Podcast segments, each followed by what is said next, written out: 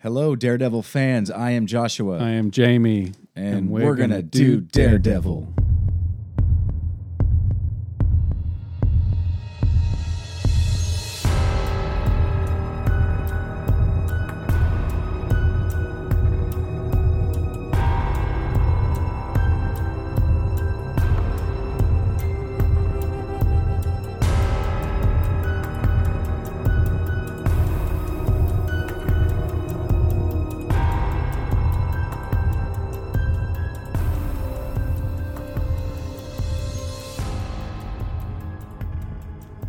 episode 50, guys. We made it. We made it. Yeah, we had big plans and they kind of shrunk and grew and shrunk and grew and shrunk and grew. But here we are. We're going to do it. And we have a lot of fun stuff planned. We So do. much fun stuff. We do. Thank you, Jamie. Yes, don't, plethora yeah, we, we do a plethora of stuff. pleasant- It's it's gonna be great. I Yes. thought they were gonna cancel us after episode twenty five. Yeah, you thought that was it. I thought that was it. We were, we were, But we we dragged you all along for another 25 right now. So uh, thank you for listening, everybody. We appreciate each and every one of you. yeah, yeah. This is that you've you've been great listeners, and we've been great talkers. No, we've been excessive talkers. I think would be uh, great in in volume, and Yeah. uh, your listening has been great in Yeah. uh, everything else. Um, so episode fifty, we were Yeah. we were talking about maybe doing a, a radio play, and uh, that's something that because of work and actor commitments. And uh, lining up casts for that, we've had to put that to one side. But that is something that we will will revisit. Um, One of the things we were talking about, maybe doing a live show and having a live read uh, somewhere in the Los Angeles area, and having uh, an audience so that we get a little bit of uh, response. Uh, see see uh, how people feel about that. But um, but yeah, I do. We do actually have uh, our main characters cast in that. We're just uh, finishing up the script and getting that all ready. So that's still something that we might do in the future. Um, and we were gonna. We do have a a, a listener who is a uh, legal expert. Who we've been talking to in the past about maybe doing some. If you have any legal questions about Matt Murdock and law in the Marvel universe, then uh, throw them our way, and we'll throw them his way, and maybe start doing a little uh, semi-regular featurette with him, talking about what kind of law they actually practice at, at Nelson and Murdock. Right. and They uh, just wear fancy suits and ties. fancy suits and ties because I think it's it's it seems like it's mainly real estate stuff, but who knows? Those Who guys, knows? those guys get involved in everything. Um, so who is Daredevil? Yeah, who is Daredevil? Here we are, fifty episodes in, talking about this guy, and uh, hopefully you all know who he is. And, Yeah. Uh, Yeah. If not, we've we've scripted a little. A sum up of the of all of the issues that we've covered so far. So far. So this is uh, we're gonna read this off of a piece of paper because neither me or Jamie are this good. So Mm-hmm. uh, um, Yeah, normally we don't do any scripted stuff in, in the show, which I think shows. Um, but this time we're actually going to do scripted stuff, Yeah. and this may show as well because we, uh, fingers crossed that this Yes. goes as well as we hope. so what we've done here is we've summed up the first two hundred and uh, forty. I think it's more than that, fifty. Is it in the 50s? something like that? Yeah, when, whenever uh, Whenever Born Again Born Again finished. ends. Yeah, and we ended up summing it all up um, on one one page of paper. So Mm-hmm. uh, wish us luck, everybody. Yeah, fingers crossed, as I said. All right. Um, okay, blinded during an accident as a young boy, Matthew Murdock, the son of boxer Jack Murdock, finds his other senses heightened to a greater degree and a radar sense compensating for his lack of sight. When his father is murdered by a henchman of the unscrupulous boxing organization organizer sorry the fixer matt adopts the nickname neighborhood kids would taunt him with as a child and becomes the masked hero daredevil Since then, he's had to take on a whole host of bad guys, including fixing the Fixer, shocking Electro, preying on the Owl, breaking the Purple Man, bringing the curtain down on the Matador. overcoming fear outsmarting an ox and slipping away from an eel ew, standing up to namor falling out with stiltman besting count kruger and tangling with the Animan. Punching the Plunderer, mixing with Masked Marauder, cutting it with the Gladiator, taking on the Triman, jumping into battle with a Leapfrog, and fighting Quiga. Wrapping things up with Cobra and Mr. Hyde, beating a beetle, tracking a trapster, decking it out with Doom, eating punches with the Exterminator, jousting with the Jester. punching a plastoid, duking with Death's Head, slugging with the Stuntmaster, trading blows with a torpedo, mixing it up with Nighthawk, banging fists against Brother Brimstone. Tangling with the, tribu- the Tribune, leaping with Ta- Tagak, the Leopard Master. Give me all the hard ones, Jamie. Uh, zinging against the Zodiacs, chasing a ghost of a condor, mucking out a manbull, slapping a scorpion, assaulting the assassin, MK9, About with a bout with a blue talon, dancing with Damon Dran, the indestructible man, being decked by the disciples of Doom and the Dark Messiah. Hacking out with Hawkeye, a spat with Angar the Screamer, rumbling with Ramrod, knocking heads with Kraven the Hunter, mucking with Mandrill, slicing and dicing with the Silver Samurai. Felt fear and danger with Deathstalker, clashed with the Circus of Crime, hit Hydra, come to blows with Copperhead, dealt with Deathman, and beaten Bullseye. Mingled with Mindwave, caught a chameleon, taught two sluggers a lesson, paled around with a paladin, held his own against a Hulk, hugged an octopus, met a Mauler, reconnected with Elektra, kicked it with Kingpin. Had a hand in taking on the hand, duked it out with Darkwind, sent Micah Synn packing, cross crossbow off his list, grappled with Gael, beat the Beyonder, and vexed the Vulture. And had everything torn down only to be born again. Phew! go. That's a quick summary of Daredevil. If you just listen to the last 60 seconds, you know everything you need to know about Everything. the character. You might as well just stop reading books altogether. hmm Yeah, I guess we, the only thing we didn't really cover is that he's uh, the, the friends and family contingent of it. I mean, we mentioned Jack Murdock. He has Foggy Nelson as his best friend and college roommate, who becomes his later partner. He's had lots of love interests along the way. Lots of love. I mean, Yeah. Elektra, Karen Page, yeah, Black Widow. Black Widow. Um, the other one, Harris. No, Debbie Harris was Debbie- thingy. No, no, that- that's Foggy's. Yeah, but Harris's Harris's niece. Oh yeah. Um. Uh. uh, uh, Co- Co- uh, O- O'Brien. What's yeah. her name? What is her name? we forget them all so quickly. Yeah, like like Matt, pretty much. yeah, like Matt. Um, the, the other woman, Gloriana. Heather. It was Gloriana. Gloriana and Heather. Gloriana and Heather Heather. Glenn. Yeah, and he also had a had a one night stand over in uh, Japan. oh, he did. Yeah, Yeah, Yeah. He hooked up with uh, um, uh, Lady Deathstrike yeah, that's in, right. in Japan, Yeah, and um, I'm sure we're missing some of his, Hmm. of his love life. I feel like he's had several one nighters uh, over the years, Yeah. over the three years that he's been in operation. Um, so you guys voted um, over on Twitter, and today we're going to be covering Daredevil Yellow, which Mm-hmm. is a perfect book to cover because even though this was written um, well into the future from the point that we're at right now, it's great because it's a retelling of the origin story, and it's a very, very awesome retelling of the origin story, at least in my Mm-hmm. opinion. I know Jamie likes it too. Um, but before we get into that, we have a couple other fun things planned that we want to go through. Um, we mentioned um, in the last couple podcasts that we were going to do our Mount Rushmore of Daredevil artists and our Mount Rushmore of Daredevil writers. So, of course, what that means is I'm sure everybody knows, but what that means is, is that we're going to pick our four who we believe are our four, are the four most influential, the four best, the people we like the most, all that stuff combined together, who we think, when we think of Daredevil, we think of these four people. We're doing it for both writers and for both artists. And we're not doing it just on the people that we've covered. We're going to do it on Daredevil in general. So these are the people through the current comic book up today. yeah, Yeah. Um, so let's go ahead. Let's so let's start with that, and Mm-hmm. um, I guess I'll go first on on. on uh, I'll start with writers, and if you want to go first with artists, we'll kind of sure. go back and and, then forth. we'll, we'll trade. We'll trade off. Okay. So um, narrowing down the writers was easier for me than narrowing down the artists, Mm-hmm. um, because there are really four people that come to mind. Yeah. So and the writers tend to get nice runs on on the, the story. Yeah, yeah, exactly. They do. And um, so the the four people that I put on the top, the four um, are my my Rushmore four is and and and by the way, these four are not in any particular order. These are just the four that are grouped together, and I've kind of actually grouped them based off of the time that they actually wrote Daredevil, in the year, I guess. Um, Stan Lee, Mm-hmm. Frank Miller, Brian Michael Bendis, and Mark Waid. Hmm. Those are my four uh, my four favorite, and you know that like when I think of Daredevil, those are the the their issues, their stories are what I go back to. Yeah. So those four. Very nice.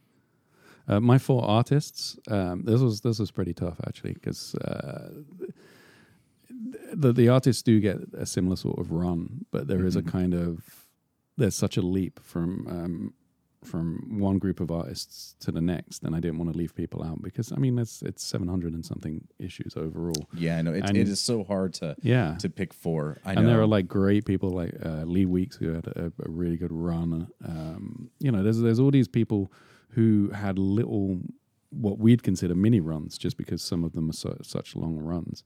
And there was a part of me that wanted to include the creators, just because you know they were the creators. But uh, Bill Everett only did one or two issues, and Wally Wood Yeah. only did a Did, few. did did did did Bill Everett do two? I think he did one. Yeah, he just did the first one. He one. did right? the first one, Yeah. and then Wally Wood took over. Yeah, he for took over with six two. I and- just didn't know if Bill or Everett came back in and, something. and wait, didn't he? Didn't Bill Everett? He drew something else with Daredevil, right? I can't even remember. All I know is that he definitely did the first Yeah, one yeah, with a he- bunch of other people Yeah. because he was uh, he had still Steve Ditko helping him out, and then Wally Wood took over for until Mm-hmm. John Romita came in, and um, basically there's like a there's a there are artists that are when you say Daredevil, I think of them, Mm-hmm. and then there are artists who I really like the work I on know.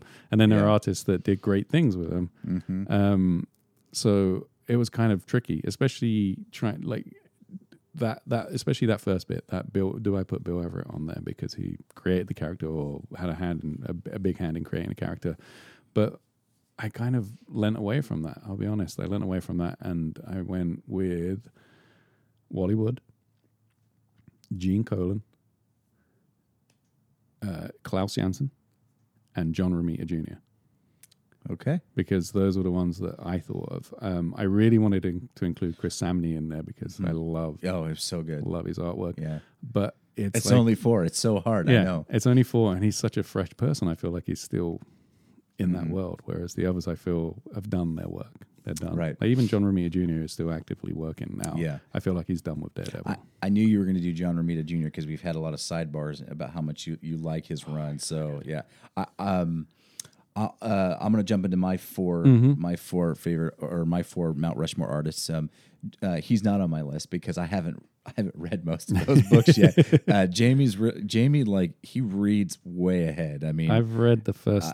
I, I actually finished the last of the first volume Yes. the other day. I, I, I like to wait and I- I'm more delayed gratification type of Mm-hmm. person, and I like to wait until the last possible moment. Plus, also trying to kind of keeps the books more fresh in my mind. Yeah. But sometimes it's hard because I, I I'm like I want to know what happens next. but there are so many comic books out there that you know like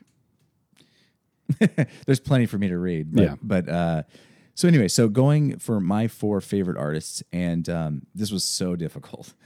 Um, the first one, I, I'm going to go in order of the uh, the years as well. I went with with John Romita, and he like Wally Wood. I was going back and forth because I liked Wally Wood too, and what he did for Daredevil is yeah. I mean, it's huge.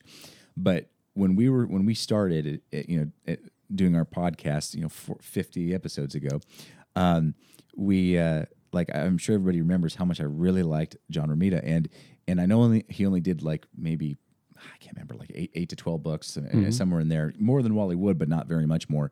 Um, he, his art was the first art that I really, really liked of Daredevil. Uh, Wally Wood was great. Bill Everett was great. But John Romita did something special. He did something that I thought was amazing. You know, The Gladiator, issue 18, The Ox, issue 15. Like, such, such good stuff. So I went with, um, I went with him. Um, and then Gene Colan. You can't not choose Gene Colan. I mean, he, his stuff was was amazing, and uh, Yeah. not only did, uh, was it amazing, I don't think any artist will probably ever do as many as he did. I mean, he did like 80, Mm-hmm. m- maybe more. I mean, that's insane to think about that he drew Daredevil for like over 80 issues. Yeah. Um, Over across four decades or something. Yeah. As well. um, and then, uh, and then it's so hard. I went with Frank Miller and Alex Maleev. Mm-hmm. and I went with with Frank Miller because there is a run of six to ten issues. His his first his first Daredevil ones where the like when I consider the the art, I consider the layout as being a huge part of what the penciler does Yeah. is the laying out the book, and I feel like nobody has laid it out better than when Frank Miller was doing it at the beginning of his run. Mm-hmm. He just just the way that your eyes just follow, you know, just went across the page. That Yeah. that is Frank Miller leading your eyes and telling you what to do, and it, it was. It, it was hard because I like Chris Samnee as well. I like him a lot. You know, there. You know, William Johnson. yeah, William Johnson. I know. I thought about him too. Um, and then Alex Maleev, like that's what wh- Brian Michael Bendis. And I know I've said this several times. That run was the what was what got me into Daredevil. Yeah. I've read a few Daredevil books here and there, but like that is what got me into Daredevil. And his dark, like, oh, it oh, like watercolored, um, almost real life. Like if you look at the way he draws the character, Mm-hmm. they look like a real person that's been painted. Yeah. You know, versus you know a a, a caricature. Or, or, a character, that, a figure that's drawn like how a figure looks in a book. It, it looks like a real person Mm-hmm. Yeah. and um, just the colors and I know that's not necessarily just him, but like it, just the whole package that came with his art was amazing. So like yeah, he, he he's definitely up there for me. So those those were my four. Yeah. Hmm, nice. Yeah. Oh, but it was so hard. I like Chris Samnee a lot too. He's so good. yeah. Um, for my writers, that was that was a tough one as well. But it's uh, like we've, we've mentioned, there's so many runs that are big runs on people. Um, that the last spot was the tough one for me. Um, Stan Lee obviously comes to mind. Um, Frank Miller and uh, Ann Nocenti, hmm who I I love her run. It just the the change in it just everything that's been built about Matt as a character, all of the ideas of how like the one of the things that's most interesting for me about Matt Murdock is that he is someone who is dealing with trauma in his life. Like his entire life has been him dealing with trauma, and he, there is an incredible amount of fragility to how he has dealt with it. And there's a constant sense of everything is about to collapse around him. And he just kind of smiles and gets on with it and makes jokes and pretends like nothing is bothering him. But the fragility is a key part of his character, I think. And we see it a lot of, I mean, Born Again works. The speed of Born Again works in like his collapse into near insanity because of how fragile everything mm-hmm. is. All of the stuff, it feels like everything about him is this kind of like, just keep it together, Matt. Just keep it together, Matt approach to life. Mm-hmm. And Anderson, he really captures that really well. I can't wait to read it. It's great. I've only read a couple of, of those issues, so I can't like that's why I, I, I didn't include either of those people. yeah. Yeah. Yeah, and then the last spot, I was kind of like, wow, there's so many, there's like huge runs. Um, you know, there there are some really fun ones. Ken Castle's run. Um, uh, there's like you know, Mark Waid has a great run. Uh, Charles Soule has a recent run. I'm really liking Chip Zdarsky's stuff at the moment. But I went Brian Michael Bendis because he's the, to me, he's the person that a lot of people think of for Daredevil now. He's become such a uh, a- like a touchstone of that character. He's someone who people, when you say the character Daredevil, it will for most people it either go to Frank Miller or Brian Michael Bendis. You know, one thing that's really cool when you think about Daredevil over the last like 20 years, writers have been getting a long. They, they, Yeah, they've had a, they get they get yeah, the space to tell the story. They do because I as soon trying- as soon as he was as soon as Brian Michael Bendis was done, I mean, he ended up doing something like 40 issues. I- I don't know. Ed Brubaker came in, Mm-hmm. Yeah. and he did just as long a run. Yeah. you know, Mark Waid's, you know, They've he all had a long done nearly fifty. I mean, Yeah. you know, the, almost everyone who's written Daredevil has done nearly fifty issues. and and you don't see that more. across a lot of other No, books. uh-uh, You no. really don't. Not in Marvel. No. maybe DC does that a little bit, but Marvel not so much. Yeah, Yeah. they kind of just keep bouncing around through people constantly. Yeah. I was trying to think of female artists. Um, and, you know, Marie Severin, who did a lot of the covers, did a big run on the covers, uh, came to mind, but I really couldn't think of many female artists that worked on the book. Um, Ann Nocenti is such a, like a, a, for me, such an important part of the story that Mhm. it was kind of nice that there was a, a female writer that had Right. such a big impact on his life. Um, I know it's it's in comics, uh, especially superhero comics and Marvel mainstream, DC, that kind of stuff, tends to be very male dominated. Um, but it was nice that that Ann Nocenti had such a great run. So, yeah, her face is up there on mine. cool, Yeah. nice. mm-hmm. All right. Um, so next up, I have up. yeah. Um, so Jamie, Yeah. I I came up with some fun little questions Oh. for you, okay. and uh, this is I guess the This is uh, a throwback to our earlier episodes. yeah, but this is going to be a fun one here because well, I want what do I what do I want to call this segment? Um, let's tr- we'll- call this uh, let's try to stump Jamie. Uh, uh, version one, volume one, issue one. Um, maybe the last time we do it. But, uh, uh, anyways, and I've upped the ante a little bit here. Okay. Yeah. And So the important thing to remember is I have I have a very good memory for really small, weird little details, but I also have a terrible memory at the same time. Um, so I can rem- I can remember things, but then I forget so much that this this could go horribly wrong or horribly right. Well, I think you're going to do okay. My, description went horribly wrong. no. Um, so I've mentioned this a couple times, but I used to collect Daredevil trading cards. you did? I did. Well, not Daredevil, sorry, Marvel trading cards. Yes. And uh, my favorite series, because it was the first one that I collected, was the 1991 Impel Marvel cards. They were Marvel Universe Series 2. They came out in 1991. Yeah. And uh, I was looking through the set, and they have seven cards that are sort of Daredevil themed cards, Ooh. and there were only like 140, and I was and I was amazed. So I have seven cards in my hand, Yeah. and uh, well, one of them is not a Daredevil theme, but it's a Daredevil villain. So, um, so six Daredevil themes and one Daredevil villain. Mm-hmm. Um, and uh, so I've got ten questions. Yeah. And for every question you get right, you get a Daredevil trading card Oh from the 1991 Impel Marvel Universe The Series. 2. pressure is on. The pressure is on. I don't know if I'm going Um, to do well. Yeah. So, anyway, so these questions, like I said, they're not going to be super difficult. Uh huh. Well, they might be difficult, but um, I've some of them are multiple choice, and then a couple of them are true, true or false. So. Um, Jamie's going to wait until I, I read all the choices before I'm he says the answer. So that way, you guys listening at home can you know you have a chance to uh, I once to lost a right. game of Trivial Pursuit with a friend because I blurted out an answer. Uh, the the correct answer was Desperate Dan, and I shouted Dan Dare. So Oh, I, I will hold my answers in. Yes, please, please do. Make sure that Yeah. you do. Okay. So, question number one is a multiple choice question. And um, uh, here it is Who was the first superhero to learn Daredevil's secret identity? Mm. Is it A, Captain America? Is it B, Black Widow? Is it C, Spider Man? Or is it D, Black Panther? D. Black Panther. Ding ding ding ding ding ding. Hey, good job. You you got one right.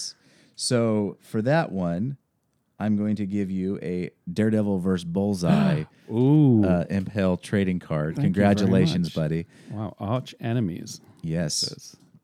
and uh, it has a nice little description on the back of their battles and stuff, and Mhm. and uh, be fun for you to read. It talks about their first encounter, which is really cool. Yeah, I wonder who did the artwork. I can't see any signatures anywhere. Yeah, That's back awesome. back then they back then they didn't really care about No. crediting the artist. So I don't know if they, yeah. At least I right. got one. You did. Good job. All right. Question number 2 Mhm. Which Daredevil villain beat up Stuntmaster, stole his bike and costume, and eventually tried to kill Daredevil? Is it A, Mr. Fear? Is it B, the Mass Marauder? C, Stiltman? Or D, Turk? C. Stiltman. Stiltman. Good job, buddy. That is awesome. So you, I was trying to buy an original page from that issue. Oh, okay. Yeah, I like that little moment. so great. you're two for two. That's great, Jamie. So for this one, you get Daredevil's number one arch nemesis in my mind, Mr. Kingpin. Ah, the kingpin of crime himself. And that one on the back has his Supervillain. has his powers and oh, I love that. yeah, and they gave him a strength of three, That. which Hmm. um ba- it's changed, but back Mm-hmm. in 1991, uh, if I remember correctly, for strength, um, if you were two, you could lift your body weight up to 800 pounds. Ooh. And then three is um, 800 pounds to, I believe, uh, I think it was two tons Wow. or a ton. So he Yeah. can, so they're saying he can lift 800 pounds. Yeah, which is almost twice his body weight because he is 450 pounds, six foot seven. That is a big dude. the diamond pin around his neck sprays a powerful sleeping gas. Oh, there you go. Hmm, sorry, I went very quiet then. I was- All right. Question number three. Uh-huh.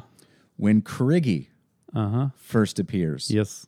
how many members of the hand does he kill with one stroke of the sword? So this is his first appearance. And there's a line in there and it talks about how many people he, he killed. Is it A, two members of the hand? Is it B, three members? Is it four? Sorry, is it C, four members? or is it D, five members? This is one stroke. Oh, um, I think it's C, uh, b- uh, three. Ding ding ding ding. That's correct. Yeah. Good job, buddy. Yeah. You are you are getting this all right. Uh, good job. So uh, you get a card, and now you get Daredevil's Billy Club. Oh, nice. So he got a whole card. It, it was so strange to me, Jamie, because when I was looking back through these cards, uh-huh. they're literally they only made like 140 some or something, and, Yeah. and they have gave so many to so Daredevil. like five percent or something. yeah, like to. Daredevil, which I thought was awesome. yeah. Oh, nice. So it gives you information about his Billy Club. It does. It weighs five pounds, nearly six pounds, guys. That's a heavy club. It is a heavy club. okay, next question. This Yes. one is the hardest question. Ooh. Which of Daredevil's allies has the best mustache?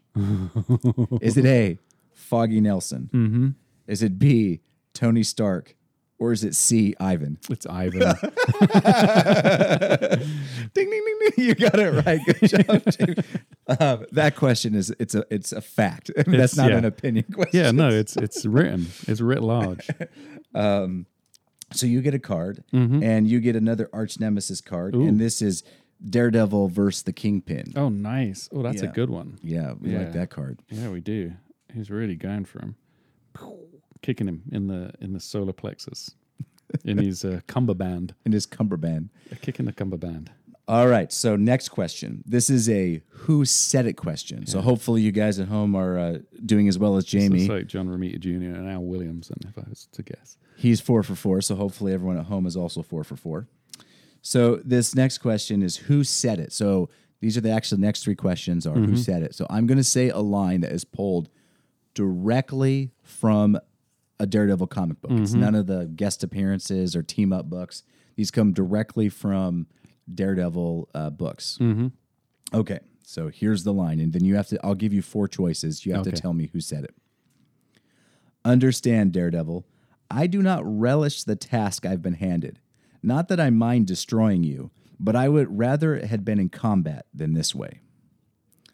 Is it A, Doctor Doom? Is it B, the Gladiator? Is it C, Leapfrog? Or is it D, the Indestructible Man? I think it is B, the Gladiator. Dude! You are doing so good. I love that part. This is in the swamp in uh, in in uh, Louisiana. Yeah. when um, w- the one that has Man Thing in it, and uh, and he's Deathstalker. he was hired by Deathstalker, and I just love that line because the gladiator's like, I hate doing killing you this way, but you know, it's what I got to do. I'd rather it have been in combat. That was Yeah. before he reformed. Yeah. These, they've changed his personality so much over the years. There's that weird jump where suddenly he thinks he is a an ancient Roman gladiator, which I, I found quite jarring. I guess there's more to it out there than than we see. There's there's actually there's like three characters that I, him and Electro has a weird thing where his personality changes almost all the time. And there's one other person who I can't think of now who I remember reading and going, "That's weird. He seems very different." But mm-hmm. those two were really jarring between their their first and, and last appearances, I guess. Or Yeah. Um, give me my card. Oh yeah. So your card for that one is um, it's another arch nemesis card. It's Daredevil versus Elektra. Ooh, I love that card actually. oh yeah, that's a good one. That looks like uh, maybe Art Adams. Maybe, or maybe it's uh, Erik Larsen doing a Art Adams impression. No, it looks like Art Adams on the back. Do do do do do. Very nice. All right. So the next question. Mm-hmm. This is who said it. Yes. So here's the quote. Look at me, punks. Remember my face. It's the last thing you are ever going to see, and I want you to carry the memory of it straight to hell. Is it A, Daredevil? Is it B, Bullseye? Is it C, Kingpin? Or is it D, the Punisher? Oh, I think it's the Punisher. Ding, ding, ding, ding. Dude, I did not expect you to do this well. This is really good. Um, yes, that's uh, that was the Punisher. That was right. That was uh, the issue where they first met. Yeah, the kid, the Child's Play storyline. Mm-hmm. And for that, you get an arch nemesis card, Daredevil versus the Punisher. Oh, nice. Yes. Yeah, that's a good one. Yeah. Oh, look at the Punisher. He looks very. He's got the, the headband on, which means he's serious. Headband and Uzi Punisher is uh, a specific period in his life. Mm-hmm. They really they went for it at one stage where he was just like Uzis everywhere. There you go. There you go. So wow, you are six for six, and I only have one card left. I've got four questions, Oh so you've got four chances to get this last card. So good luck, buddy. Oof. All right, so this is one last um, "Who said it?" question, Mm-hmm. and here's the quote: With my suburb, excuse me, with my superb skills, my titanic talents, I'll reach the most dizzying heights of all. Never has a dedicated arch criminal been endowed with the background, the training, the natural genius that I myself possess. Mm-hmm. Is it A, the owl? Is it B, bullseye? Is it C, the jester? Or is it D, Deathstalker? Ooh. I thought I was absolutely certain that it was Bullseye, but then you mentioned the Jester. I think I'm going to stick with Bullseye. Ah, it's Jester, isn't it? It is. It is the jester. Ah. I love this quote because Yeah. it, it, if you think about it, it perfectly sums up the type of person that he is. Yeah. yeah. Oh, I love and and the way he said it is very hmm. um, theatrical. Yes. you know, and uh, Yeah. See, that was the, the other person is Bullseye, whose personality Yeah. changed. I, uh, That's why I went with Bullseye. But I was trying to think of other two villains that would kind of sound like that, so I said the owl the because Matador. Well, no, I mean, that'd be the answer to that. Okay, so now, uh, oh, I'm so glad you got one wrong. I still got Yeah, this. Mm-hmm. card in my hand. This is the best one too. This is uh, the number one card. Don't tell So- me what it is because I'll, I'll get tense and nervous and panic. So the next two questions are Uh-huh. true or false questions. Yes, sir. So you have a 50-50 shot. Oh, I like those odds. The first question: Mm-hmm. When Daredevil went undercover Mm-hmm. to take down the Kingpin, he used the pseudonym Shades. True. Ding. ding. Yay. Good job. Yeah. So he used shades. That was the first time he actually ever met Kingpin. And it was a cool moment because I remember, um, or when I was going through and I was finding these, these questions, um, he, uh, he, we first see a silhouette Yeah. of the Kingpin and he talks about, in Daredevil, we're hearing his inner monologue and he goes, you know, everyone told me how ruthless and, and, you know, how big of an impact this guy made in the gangster community or blah, blah, blah, type of stuff. But nobody told me how big he was. And it mm-hmm. has this big shadow. Yeah. there. So you get the last card, which is the Daredevil card yes. that has his stats on the Thank back. you. Oh, mm-hmm. wow. Thank you so much. Of course, These yeah. are awesome. He, that definitely looks like John Romita Jr. Yeah, that's exactly what I was thinking when I saw Six that one. foot, 200 pounds. I'm aiming, I, I think I'm going to match him. That's my aim is to shrink three inches and lose 50 pounds of weight. Um, and he's a strength too. So that's, that's yeah. cool. Mm-hmm. Th- I mean, it makes sense that he's a two because he could not lift 800 pounds. No. So we'll quickly go over the last two questions just because I have them written down. I don't have any more prizes for you, Jamie. Yes. Uh, the next true or false question. Yeah. The last thing Bullseye says before he stabs and kills Elektra, Mm-hmm. the last thing he says is the line, You're pretty good, but me, I'm magic. Uh, no, because the last thing he actually says is, and now for my next trick. Wow. That is awesome. Jamie, he did not cheat on that, everybody. He remembers that specific line. What I just said were the last two, were the, The previous. Mm-hmm. the previous lines. So that's how he, I mean, that is such good writing. Look at that. Right before he kills Elektra, he goes, You're pretty good, but me, I'm magic. And for my next trick, and then stabs her. So you got that right, Jamie, Mm-hmm. and you knew exactly what it was. um, and then the last question was a bonus question. Um, who is the f- this has no multiple choice. That's why it's was you know but still kind of fun and easy. Who is the first person daredevil ever fought in a red costume Uh, Namor the Submariner. that is correct good job buddy you got Thank you. you got nine out of ten so I did. you did good Thank you. yeah good Those job great. man. And um, I guess, uh, I mean, I've won some prizes. Maybe we should let the listeners know there's an opportunity to win some prizes. oh Uh, yes yeah Um, let's do it Yeah, we have a collection of the Brian Michael Bendis, Alex Maleev, uh, that that the omnibuses. There's three Yeah. volumes yes of omnibus, um, and we have the full set. That's going to go to one lucky listener. Mhm. Um, we so talk- i can't enter right you own, you already own these. i already own them so I own I own them, and then The- we have an extra set. yeah so- they, they are really good if Yeah. you haven't read it whoo, man you're in for a treat Yeah. Um, and basically, what we thought was we'd keep this open. We will ask the question on this episode. We'll close out the uh, the lines, as it were, uh, at the end of October. Uh, it gives you a few weeks to listen in case you're behind. And uh, you can leave the answer on Facebook, Twitter. You can email us all of the stuff. Um, uh, we're at yeah you, you can s- JJ Do DD um, at gmail.com Mm-hmm. or the, what is the Twitter? It's JJDoDD as well, isn't it? Mhm. J and J do DD. Mhm. Um, but yeah, if you just leave the answer, and uh, this is open only to sorry, only to uh, lower forty-eight listeners. Is that the correct? I never know what that term means, but it basically means the United States, Yeah, it- it- it- not not Alaska and not Hawaii, right? you- we're gonna ship media mail. Yeah, we're, we're not. We're, to send these are big books, and uh, we're going to send these out, but we can't send them overseas because uh, Shipping uh, is too much. Mailing overseas Yeah. is nightmarish at the moment. Oh, yeah. we're very sorry for that. So, um, so uh, the question Mhm. is, um, in which issue do we first meet Michael Murdock? Oh, the infamous Michael Murdock. Mm-hmm. Oh boy. Either a real or imaginary or pretend twin brother. But Matt, One of the worst and best things that ever happened the in, greatest. in Daredevil's uh, history. He's a smooth criminal, is Michael Murdock. Yeah. So, in which issue do we first meet Michael Murdock? Send your answers to us. Uh, Yes. Closing out October 31st, 2019. I almost forgot what year it was. And just to clarify, it's not the first person that, Yeah. that tells us the answer. It will be everyone who answers correctly will get their name uh, put into a hat and we'll do a yeah, drawing. we'll actually do the draw. We won't do one of those computerized thing. I kind of Yeah. like putting the little names and we'll, and Yeah. I'll hold a hat. Um, I've got several hats. oh, that's great. Gardening Yes. hats mainly, uh, and and free swag baseball caps that I get from work. Um, but we'll put them in. Um, I don't think I have any Daredevil hats. I wanted to get one of the woolen ones. That would be a fun one to. Anyway, I digress. so, um, so you have a chance of winning the the three volume set of the Yes. uh, Brian Michael Bendis, Alex Maleev.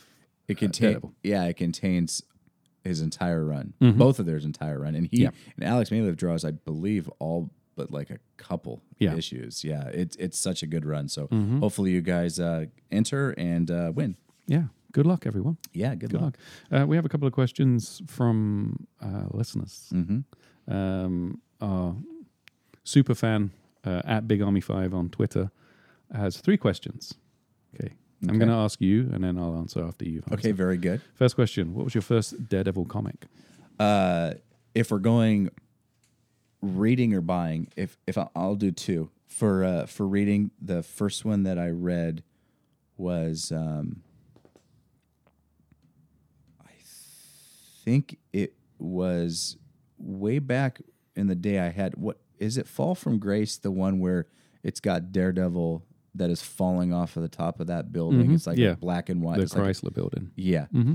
Um, that was actually the first one I ever read be- issue three nineteen. because I um I had a stack of comic books growing up, and I had and I remember that issue, and I had that issue. Mm, it's it's a probably great cover. yeah, it's probably not the best thing just to jump in and read, and uh, because you probably you know it's in the middle of the storyline. But I know I had that issue, and I and I'm that was the first one I ever read. I can't I Mm-hmm. don't really rem, you know.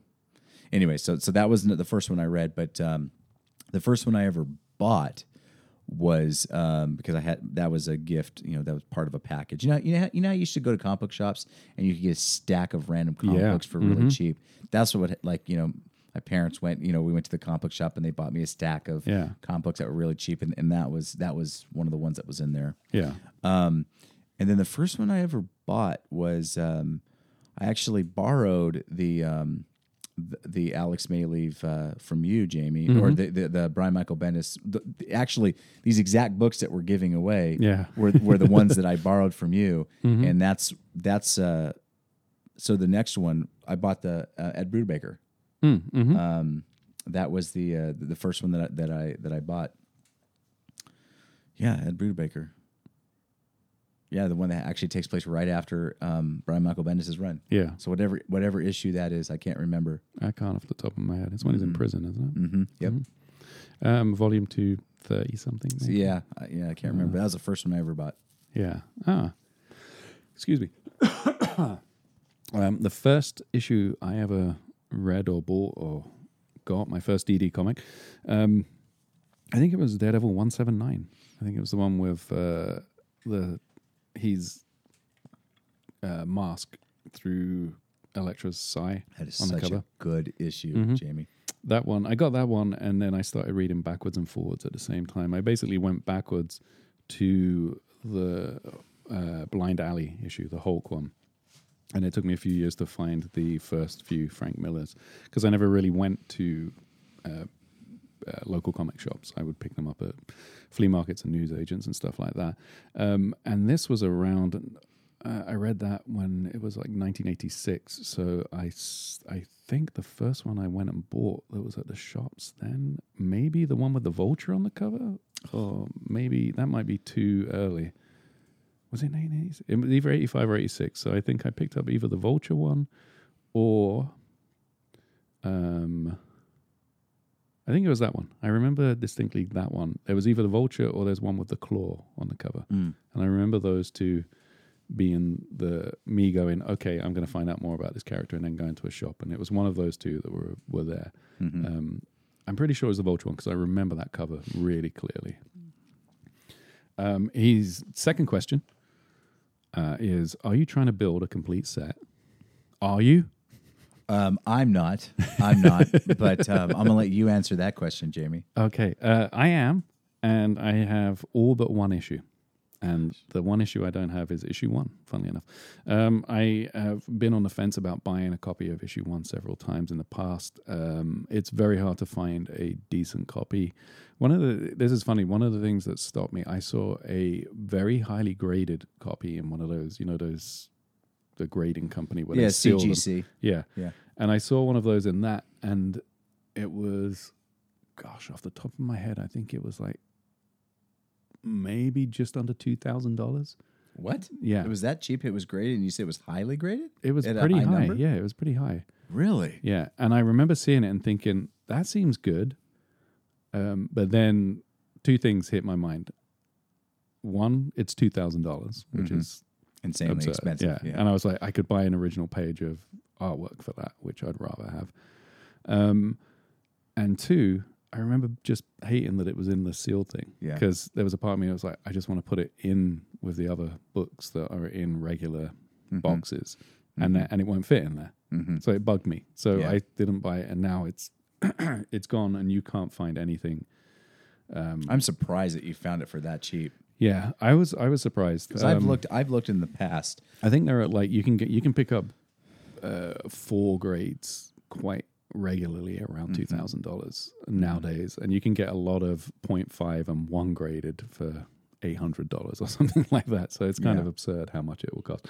I think there's a I, I hate to say this because you know it's it's it has a negative connotation, but I think there's a slight bubble with um, comic old comic books and original comic pages at the moment. That seems to be um, if you go back a year, I was looking at some stuff and I remember seeing a lot of Gene Colan pages that were really reasonably priced, and now it's kind of hard to find them, and a lot of them were bought up.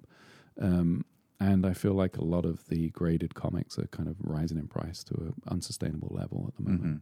So I'm I, I'm holding off at the moment, but when, gonna- when the bubble bursts, I'll, Someone's I'll gonna, swoop in. someone's like gonna have an estate sale and just have a pristine, near mint condition. Yeah. Just you know on their some mantle. it would be like that. What's that? Is it high fidelity where some some wife of some guy is selling his entire comic collection for like five dollars just to spite him, and, and I'll have a, a a moment of conscience where I say I can't take these, but I will take the Daredevil issue one and, and leave. Um, so yeah, I'm I'm I'm one issue out, but um, someday I keep I, I'll just I might just keep it as my someday issue. yeah, Just let it float someday yeah. maybe when I uh, have a reason to spend two thousand dollars on a comic book rather than uh, uh, maintaining my house Yeah. from collapsing. Do you really need a house, Jamie? well, if I get enough comics, I can build a kind of house with them. Okay, um, third and final question from at Big Army Five is favorite villain to ask for in a commission. Mm, I've never asked for a villain in a commission, but if I did, oh man, that is tough. Oh, that's so hard. I probably would do either the Jester, Gladiator, Bullseye, the Kingpin. One of those four. I don't know. I want to do. I want to get. I'm going to get you a Uh, maybe for Christmas because it's coming. but I'm going to get you a commission of Daredevil and the Ox. Oh, the ox. You know, I like the ox. I wonder how many. I wonder how many people have been commissioned to draw the ox. I know. Hey, will you draw the ox for me? They're going to be like? What the heck? like who the heck It's is a big the guy in a furry vest. yeah, I don't know, man. That is a tough question. Honestly, I, like all of them, I, I don't have a specific. I mean, Bullseye is cool if you're doing like a fight scene because you. I bet you a lot of artists can do some really fun stuff with, uh, you know, with a fight scene. Kingpin is cool because he's so big and menacing. Um, but then I feel like it'd be hard for a lot of artists to draw him. Hmm. Yeah, yeah. That's, I think it depends on the artist. Yeah, it'd be hard to draw him correctly. Yeah. You know. Um, Like if I was getting a Bill Sienkiewicz piece, I would probably go for either Elektra or the Kingpin, Yeah. just because he's. Oh, if I can choose Elektra, I'd pick Elektra. Uh-huh. Oh yeah, hands down. I would I would choose Elektra. I think a Daredevil and Elektra piece would be the best. Um, I, I just I consider her more of a more of a good guy than a bad guy. Mm. I think I do. A, I well, That's that's Matt. That's just man. I don't know. I like them all. Dang it, Jamie, all of them. Elektra, Elektra, Bullseye, Jester, um, all of them. Yeah, I can't pick. Sorry, guys. Hmm. I, fa- I fail. I think uh, uh, uh, uh, Dave David Wynn, who's do, who does. Oh, our- Dave, our- Wynn. yeah, he does. I think he's doing all of them versus Daredevil for this Oh. episode. Heck yeah, I hope so. Yeah, Can't wait to see it. No, he's. Yeah. I tell you, man, like uh, he, he does a good Kingpin too. yeah, Yeah, he, he doesn't get a lot of people, but he does. Um, I like the Jester. Yeah, Yeah. I uh, I think there's a again it depended on it would depend on the artist, but I really like the Jester. Yeah. He's a good there's a good kind of scrappy, fun uh, twist that you can do with the two of them fighting. It, be, it becomes like a re- uh, they they complement each other well. yeah, yeah. Um, but yeah, I do. Mister Fear is a, a great visual. Oh man, Mister Fear would be great. yeah, He'd be so good. yeah. Just, just not the Matador. Somebody, somebody, I'm somebody, get you a matador. somebody gave me a mat. commission. somebody gave me a Matador commission. Oh, look at this thing, scrap paper. Turn around. Look at this. I can, I can bed my lizard's cage with it. Um, do you have any questions from listeners? yeah, actually, we have a question. Oh my goodness. we actually have a Don't question um, about what we're going to cover today, Oh, nice. and this is perfect because this won't give anything away. Mm-hmm. Um, It's a good segue too. Yeah, it is a good segue. We're going to be covering um, Daredevil Yellow, which is six issues by Jeph Loeb and Tim Sale. Mm-hmm. And uh, very, very, very good. I like it. Where's the question? Okay, so here's the question. This is from Tony. Do Jeph Loeb and Tim Sale do a good job of making this book that we're going to cover a throwback to the previous era of Daredevil comics?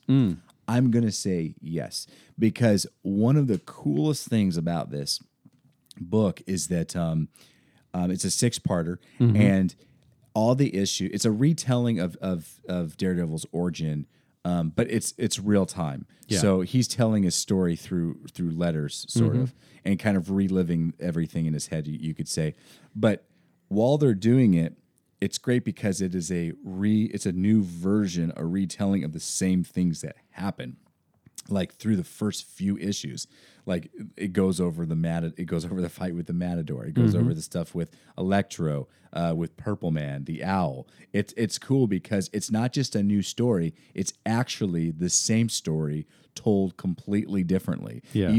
And when we'll, we'll go over in a second but one of my favorite parts was um, um, from issue two of daredevil when the fantastic four Oh yeah. come in and uh, uh, are trying to hire Matt and uh, Foggy to represent them to Yeah. be their lawyers. And Their first, uh, their first client. yeah, their first client, and it's the exact same story. So in that sense, I would say yes, it is a good retelling of those uh, original ones for yeah. sure. Yeah. Um, one of the things I really like about it is that it doesn't, it doesn't, um, uh, what was uh, on it too much. It doesn't, it doesn't add new spins or make it grimier or make it harsher in any way. I think there's a tendency, especially with um, the Frank Miller with the uh, Daredevil Man Without Fear series, is to make it as modern and and kind of uh, like drenched in misery as possible. It's every like everything is about how bad everything is, whereas this retains a sense of fun and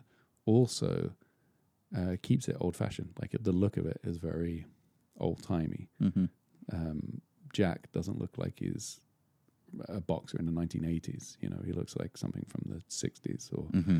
so it has a, it, the style of it is beautiful, which I really enjoy. And Yeah. I, I kind of, you know, I I know that superhero comics exist in a different time frame and a different reality, and there's a kind of postmodernism to them because they're they're so much of it is drenched in the '60s, and and yeah, it has all this futuristic stuff, and then we have to tell modern stories, and we have to kind of pretend like mobile phones were always around, even though they're they're a new invention, and if we were keeping things the the time uh, matched how how things were going now, Daredevil would be in his seventies or something Mhm. like that. Um, but I do like that they kind of that, that some of the stories retain some of that old lore and that Mhm. old style, which uh, which is I think this is really good for that. You know, hmm it does a really good job of of keeping it old timey. Feels like an old film. Yeah. Yeah, it even has like the, the beginning is very black and white, and then it kind of bleeds into color as it Mhm. goes. Yeah. Tim, Tim Sale is great for Mhm. Daredevil. Yeah, I wish you. I wish there was more Daredevil from yeah. him. He's kind of funny because it's like he's the the backgrounds are beautiful, Uh-huh. and the figure, the superhero figurine, is really cool. The uh, but the faces are so like ca- not cartoonish because that always has a negative sound to it, but they're very comic booky and very Yeah, he has such a unique style. yeah and um, my favorite. I mean, because I, I, it's a tie between this and um, I really like the Long Halloween. oh yeah same mhm. creative team, Mhm. same creative team, Jeph Loeb and um, Tim Sale, and it's it's just the art works so well for the story, yeah and it's just the perfect amount of abstractness. yeah It's not too crazy, but it's still its own unique style, which is kind of it, it- you can t- like when you look at something that he's drawn, you can you know it's him, like Yeah. with without a doubt, you know it's Mhm. him. Yeah. Yeah, I mean, if you contrast the when you see Jack's body in this with how you see him being killed in The Man Without Fear, they make a point of like destroying everything about him in The Man Without Fear, whereas this just feels like a, a mob hit in like the in like an old 1940s movie. So yeah, so I think it I think it works great. I think as a as a little you know a story that doesn't I, th- there's a couple of things in here that I think uh, there's some like questions about the continuity that come up in this. I think there's one thing. Where is it? Oh, it's um, like the continuity clashes a little bit in that um, uh, in the original comic and in this, Matt's in college when Jack dies, but I think um, Man Without Fear made it earlier. hmm So there's like a clash there, and um, Stick isn't in this at all, um, which is kind of nice. It does feel like a throwback, but it feels like a good, hmm honest throwback. It feels like because of how it's presented as a story as well. It's it's Matt telling the story. Right. It feels like that stuff is just It- details he doesn't cool. really need. I- and I like that the fact that it's literally the first seven issues, Yeah. or six issues, Six issues, yeah, like told again. yeah, It's cool. yeah. It's neat, but it's different. Yeah, I don't know. I really like it. Mm. It made me re- realize that the a lot of the superheroes, if you think about it, there's a lot of superheroes where um, the origin can change, but the superhero stays the same. Whereas there are some like the like Daredevil, Spider Man. There's a whole bunch of superheroes where the origin is so perfect. The first issue of Daredevil is like the perfect origin issue Yeah. that it doesn't need to change. Yeah. And this is one of those. So it's nice that this is that story and Mhm. then it extends beyond that. And it's kind of fun as well that it's uh you know, the fact that he I mean, even it's it's funny because you uh, it's we're saying the first six issues just because of what happens, but it's like it's the it's the single D Mhm. throughout. Mhm. And that change I think the the double D didn't come until was it issue s- Issue seven is when is we when he met the Matador. yeah, which is the issue five. Five, yeah. So it's like the first four issues. Yeah. Yeah. Well, no, but th- this does more than just the first four. They mentioned the Matador in passing. They Yeah. mentioned him as a uh, as an aside, as a, like a, a yeah, newspaper. he's on a newspaper printing. Yeah. Yeah. Um, so we're going to go ahead and just kind of quickly go through the book here. Just do Mhm. a, our normal little uh, rundown for for listeners who want to follow along. Make sure you go grab your coffee. We did Yeah. want. We I did couldn't wa- find mine, but then I found it in the Oh. pile. Of, that's one of the things with having a huge collection of Daredevil comics is I often misplace them. Um, one thing uh, that we did want to mention before we go over this amazing book is um, that there is a little spoiler for those of you who um, are following along with us. Um, we're going to be going over something. We're going to be giving you some information um, that we won't hear about from several issues from now or several Yeah. podcasts from now. Yeah. So if you want to, if you want to keep the spoil, spoil, if you want to stay spoiler free, uh, when we get towards the end of the the thing, we'll give you a little notice where you can skip ahead and avoid the spoiler. Um, so Daredevil Yellow is a book. It came out in was it 2008, something like that, and it's uh, Jeph Loeb and Tim Sale, and uh, beautiful, beautiful coloring by um, uh, Matt Matt Hollingsworth. Hollingsworth, yep. And um, Richard Starkings Comic Crafts lettering, which is just a, you know, he's one of the the, the big guys. He's one of the. He's like, if you look at the later issues of Daredevil, he gets almost top billing lettering. It's kind of crazy. But Matt Hollingsworth's coloring is beautiful. You know, Yes. um, it's like a, a almost washed out, like you say, a washed out kind of like the backgrounds look almost ink washed or watercolored, Mhm. but then everything else has this beauty. There's there's occasional bursts of solid, bright colors.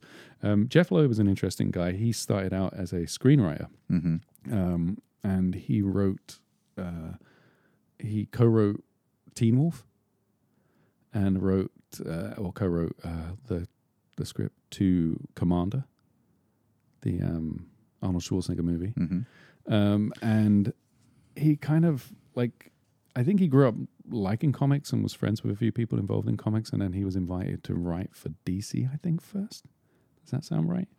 Well, yeah. I mean, he he did. Uh, he's done a lot. Of, he did a lot of work for DC. Some Mhm. uh, he did. He did Hush, which is one of my all That's time right, yeah. all time favorite stories. He did Long Halloween. Um, he's done all the different color series. He did the color series This for Marvel, for which Marvel, is yeah. Spider-Man Blue, uh, Hulk Gray, and Daredevil Yellow. Um, and he was going to do Captain America White, I believe, was the that one.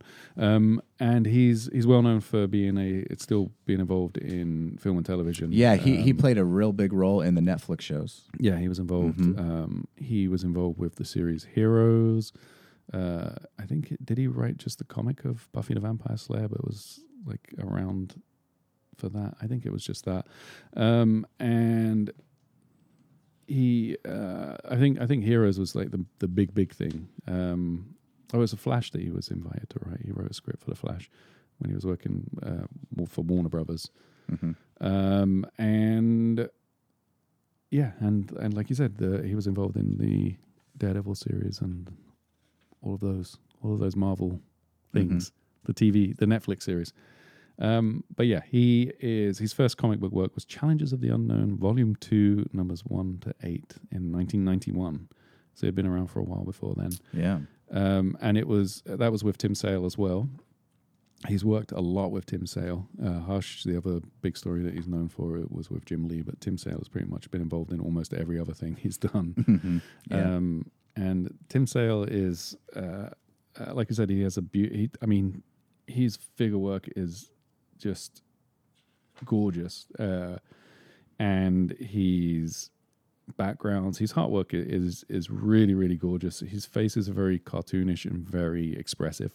Mhm. Um, so he's he's a, he has a very very distinct style, very distinct. Um, we start with um, it's nice because the very first page of this this book. I mean, the, the cover of issue one has a young Matt and Jack walking by uh, Fogwell's gym Mhm. uh, with Daredevil looming large above them all, and it's a real throwback look. It looks like something from like a, a flashback from The Godfather or something like that. um, but the very first page has the the old "Here Comes Daredevil" Yeah, logo, it's so which cool. is great. It's great. Um, and um, I just wanted to say, like, all six of these issues, Mhm. like, they feature amazing splash pages. Which, Yeah. And I, page two and three, yeah, they is- always have the double splash. it's doubles, double spa, a double double page splash, and they are awesome. And Yeah. and uh, the first one that we go through, uh, what we'll we'll point out here that um, what what what's happening in Daredevil Yellow is Foggy. Uh, Matt's going through some stuff, and Foggy suggests that he write a letter to Karen, Yeah. and tell Karen how he feels. Yeah, So all six of these issues are coming from Daredevil's perspective. yeah, it's him telling a story about when he first met Karen. hmm It's a narration of their first meeting, and it's a narration of him becoming Daredevil and and Nelson and Murdock forming and everything. But it's basically him writing this letter to Right. uh, to Karen. Um, he says, you know, he's had a, he's having a really tough time. He's really missing her. Um, and it, we start with him in his red costume. There's a beaut, like you said, the beautiful double splash where there's Yeah. one, two, three, four, five, six, seven, like seven. There's the the motional. D- the buildings in the background, Oh, the, the, the the- buildings are beautiful. Yeah, the, the angles that uh, that uh, he that Tim Sale uses, Mm-hmm. like like you know you know in film terms, you know we're putting the camera low Yeah. and shooting up high. It's just Yeah. it, it looks so great. And there's a there's a it's kind of this this crazy reverse where he's looking down at Fogwell's gym that's boarded up, and uh, it says there was a fire recently in there, and he can still smell the old smells, even though the acrid smell of the fire is is overwhelming his senses, and it looks like everything about this. It's it's all presented in black and white and washy, except for Daredevil, who is red, and it looks like he's standing on a film lot. It looks Yeah. so unreal. It's kind of otherworldly beautiful. There's no no one else is around. There's no cars around. It just looks like like this old world that he's stepping into. And it Yeah. starts with him stepping into the gym, and we see an old picture of uh, yeah, a, it's a poster. It's of the old poster of Kid of Murdock. Kid Murdock. Yeah. Uh, one of the ads for one of his Fighting- fights, and I love it that Daredevil he takes off his glove and uses his hand to touch the poster and to feel the Kid Murdock words. And, Mm-hmm. yeah, uh, Kid Murdock and more, I believe is and, and. Fogwell's gym, you know, where he's inside, it is like trash, beaten, old, and Yeah. been left for death. I mean, Yeah. it is like in terrible shape. All the windows are broken. It's yeah, there's condemned. leaks It- everywhere. yeah, it is. It is in bad shape. And then when Daredevil's in there, um, that's at the very end that he goes, uh, "I'm not sure what I should be writing to you, but I thought if I went back to the beginning." Mm-hmm. So you could help me find the man without fear again. exactly. So this so is we go back and in a beautiful like Technicolor moment, uh, the, the the colors come flooding in at this point, and we open up with uh, Uh-huh. It's a cool. It's a cool transition because the transition is Foggy reading a, a newspaper article about Kid Mur- Murdock when he when he won a fight, Yeah. and what the previous page was was a poster of of, Of a that fight. fight, yeah. and it's just a cool little transition Yeah. that they used. And we start with Matt in college, like Jamie was talking about, and and Foggy is um it's kind of fun because Foggy is like. Kid Murdock's biggest fan, Mm-hmm. and it was just kind of cool. So he must have been pretty excited to have uh, Matt as his uh, roommate there because you know it's like it's like a celebrity, you know, the Yeah, son of a celebrity. Yeah. And so he's telling Matt like, "Hey, you know, there's a fight in town. We got to go see it. Um, but first, they're, they're going to have dinner with Dad. yeah. Yeah. First, Matt's going to study for the, the Mm-hmm. Yeah. tort exams, and then they're going to go have dinner Then with Dad. then go have dinner with yeah, Dad. which establishes that like the the you know Foggy is And- being led by wanting to see fun things and go out for meals, and and Matt's like, okay, we can do all that, but, but we got to study gotta first. study. And man, and, and when they go to dinner, it's so fun because the way that um, uh, Kid Murdock is presented here, it's so fun. He's so happy. Mm-hmm. he's he a feels gentleman. He's an old style gentleman that's he- just on top of the world. he's on top of the world. He's loving life, big smiles, telling and, stories. and this is in the. He's been working with the fixture for a while, and this is in the middle of that. Mm-hmm. Yeah. So so we, we we we go to the part where um, he's been winning and been winning, been winning, and so he's happy, happy, happy, Yeah. even though you know he knows something's going on that he's winning all these matches. Yeah. he does. Yeah, he knows, but and, he, and also you know he's got a uh, a, a, a money pin full of, full of dollar bills and hundred dollar bills at that, and uh, he's he's shaking a bottle of ketchup and it opens, pops open, and he hits a young lady on the back and he offers to buy them dinner, and it's all very Ladies, I charming. could not be more sorry. I just don't know my own strength. Let me buy you all dinner. yeah Pulls me- out a wad of cash. Yeah. He's living the high life He's right living now. the high life, it, it- and this is this is cool because it doesn't. Uh, you know, later on, it's retcon that he was an, an enforcer for the fixer. Mm-hmm. Again, there's that that man without fear contrast, where it's like everything has to be seeped in misery and and horror, whereas this is like the old Technicolor version of the story. Um, we cut straight to the fight. We have um, the the fight that, that, that that battling Jack Kid Murdock has been told to throw. Yeah. and he's fighting Crusher Creel, who is the Absorbing Man. Mm-hmm. Um, and he's been told to go down. I can't remember which uh, which it's it's changed so many times over the years. Which round he's supposed to go down in? I can never remember exactly what it is, but I'm I'm not sure. Yeah, I don't know, but th- we we get a shot of the fixer leaning in real close once uh, um, Murdock is knocked to the ground, and he goes, Yeah. "Hey, like you know, you know, you got to you know, you got to take the dive, lay Yeah. down," and then uh, Murdock lay says, down like a good boy. "Yeah."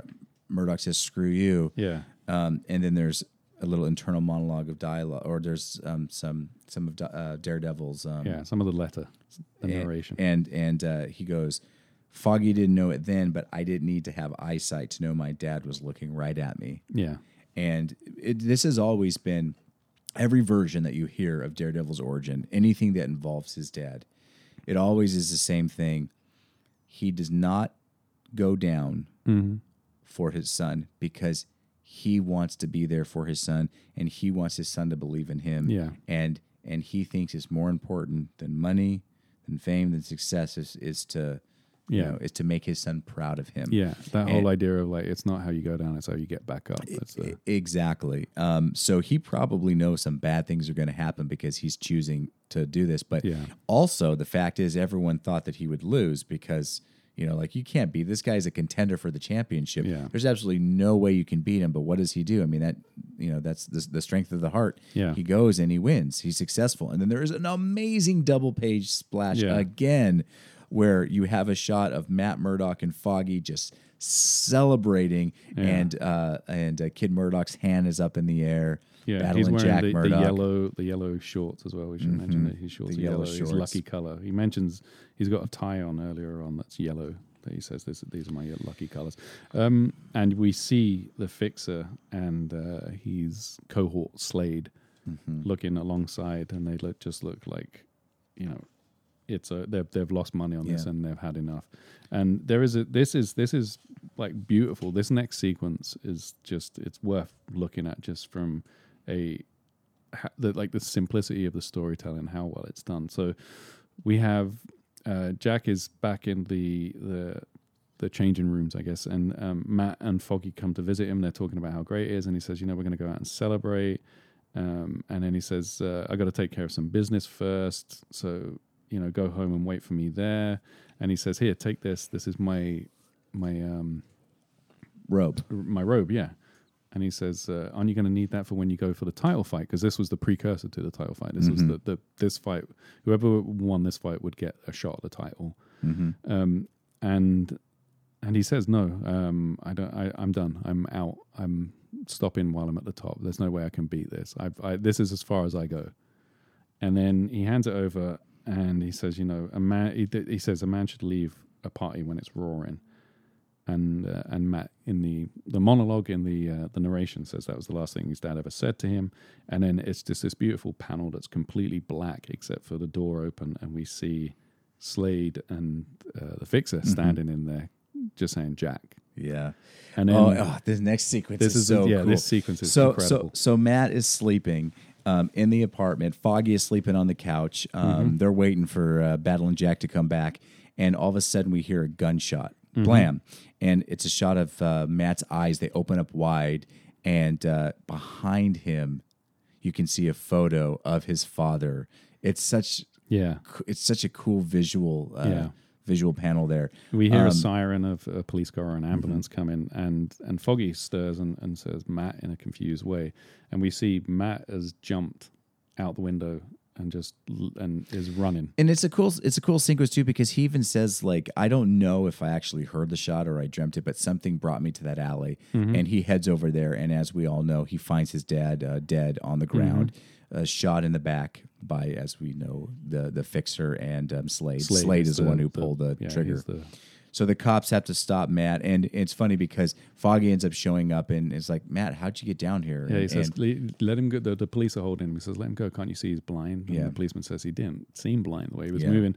And Matt says, "You know, he's it's." He says, "Foggy never mentioned it. Foggy never brought up the fact that I'd got there. I just, if if he ever had, I would have just said I was following the sounds."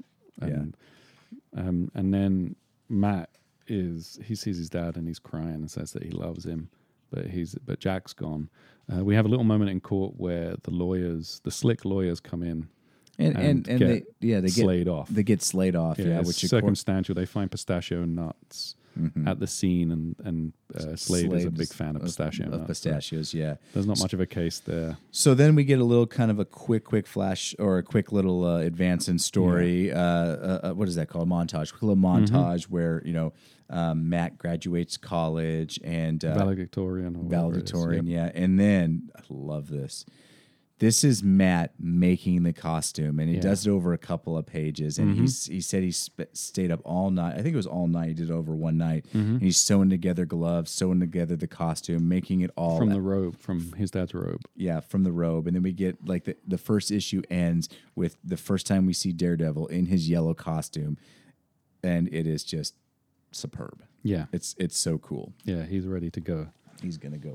Yep. Um, the cover to issue two, we see uh, Matt practicing, and we see a an image of Matt hitting a punching bag, and then up in the looming over it, we see Daredevil throwing a similar kind of punch.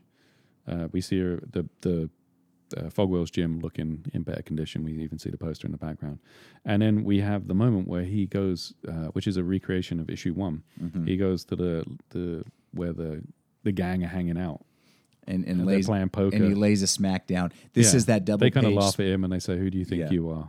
And he says, "I'm Daredevil." And they all start laughing. And he says, "You know, that's not exactly the response I was looking for in the double page spread. Again, it's the the, the motion." It is so good. He's beating the crud out of these guys. And Yeah. uh, yeah, so we get an awesome fight scene and you know, Daredevil's picking people up, throwing them all around. And then so Slade and the Fixer are shooting bullets at him. Mm-hmm. And um, they end up he, he ends up doing the most acrobatic bullet dodge I think I've probably ever seen in a comic book where where he's he's able to avoid the bullets like He avoids magically. every bullet. I don't know how he does it. And then he he fights. He he uses the. It's the first time we see him using the Billy Club. Uh, takes Mm-hmm. out the gun from Slade's hand, I think, and then kicks Slade in the face. They they fall down into the gym and they're fighting in the gym. Uh, the Fixer runs for it while um, Daredevil. Daredevil actually picks up the gun and sticks the gun in Yeah. Mm-hmm. Slade's face and is like, you know, why did you kill Jack Murdock or he why says, did you "Is shoot this, him is this the, the, back? gun that you used?" yeah, is this the gun you used? And uh, everyone's like, why do you care about like Jack Murdock? You know, He's a that's bum. that's a, he's a bum. That's not a name you should say. Well, any, anyways, meanwhile, while he's attacking Slade, the fixer runs out the door. So Matt ends up chasing him. Yeah. um, chooses not to shoot um, Slade in the face. Ends up chasing him. You know, he's jumping on top of cars. Goes down into the subway, which is the same way. Mm-hmm. And then once they get into the subway, he doesn't use the garbage can to No, knock that's him been out. written out of That- yeah, that's been written out of everything. But he chases um, the fixer down into the tracks, and and as before, um, he ends up having a heart attack and dying. Yeah, the fixer's heart gives out before Matt can even get to him, Yeah. and he drops to the ground. There's a there's a sequence where he's standing on the tracks and a train's coming towards him, and he uses the billy club to send the the signal, the the crossing signal Over, so, that way the doesn't hit train him. misses him. Yeah, So we, we see him throwing the thing around, going donk, donk, donk, donk, and Mm-hmm. sort of bouncing around. The train goes by, and and, and this is nice because he says, you know, normally um, a, a big part of the Daredevil story is that he'll go down into a subway and he'll be like, the sounds are overwhelming, the echoes, I can't handle it. But he says, you know, even over the roar of the subway, the train going right next to him, he can tell, he can hear that the, the fixer's heart has stopped, that he's dead. Um, Mm-hmm. the the police uh, the police show up. Yeah. and this is a kind of a cool little moment where they're like, "Hey, who the heck is that?" And then that's where they find out and they first meet Daredevil, and now it's out that there is a new superhero, New in New York superhero in City. town. Yep. Yep. So he says, you know, this is the fixer. He's dead. Um, if you go up to the gym, you'll find Slade. He will tell you everything that he's the guy that killed uh, Battling Jack Murdock. Um, go get him. And then we see we have a quick little sequence where Foggy is uh, interviewing secretaries. secretaries and he is so tired so exhausted Yeah. all these secretaries have these weirdest demands like i can only work i can't work mondays thursdays and every other friday is that a problem like chain Yeah. smoke is that a problem pre- i have a baby with pro- projectile vomiting yeah, Like, this is, that- kind. Of, this is, is that a problem The baby throws up on on Foggy, and then what the mom says is kind of terrifying. And she says, uh, "Winston, when I get you home, you're getting such a beating." it's like that is a baby, lady. Well, anyways, so Matt ends up coming back, and uh, when he comes back, he- we find out that there was one other person who came at the very end to Yeah. get interviewed. Mm-hmm. And uh, oh man, the artwork is so good. I- We, Yeah. can't, we don't have enough time to talk about every single panel, but oh my goodness, like, like, the, uh, like, uh, there's a one page where Matt is just exhausted, or sorry, Foggy is just exhausted from interviewing people all day with his head down on the desk, and it's three identical panels and it's conversation between somebody standing in the doorway which we find out is karen page and uh, foggy it's going back and forth the conversation is and the only thing that's changing in the panel is is Foggy a little bit. Like he'll hold his hand up, he'll turn and look. But I Yeah. love it when they do that, when they keep everything the same. And because what you could do is you could do one one big panel and have all the dialogue in it. Mm-hmm. Yeah. But instead, they break it up, and it helps slow it down a little bit. Yeah, it does. Without giving you too much to read and making it less exhausting to read, Mm-hmm. which I know sounds funny because we're reading picture books, but you know, it's just it's just a great way of of using panels. Reading Good- them their picture books. yeah, good panel usage. So anyway, so Matt ends up showing up, and at that moment he walks in, and uh, that's where he first meets Karen Yeah, Page. Foggy's on top of the world. He's up and, and Yeah. about again, and he he says, "This is our new secretary." And she says, "Oh, does that mean I got the job?" And he says that you know he he didn't need his eyesight to know that he was looking at the most beautiful woman in the world at this point. Um, then issue Oh. three, So issue three is the fun. this is fun. So um, I mentioned this a little bit earlier in the podcast that um, this moment is when um, the Fantastic Four show up. Uh, issues one and two are the first issue Yeah. of of Daredevil.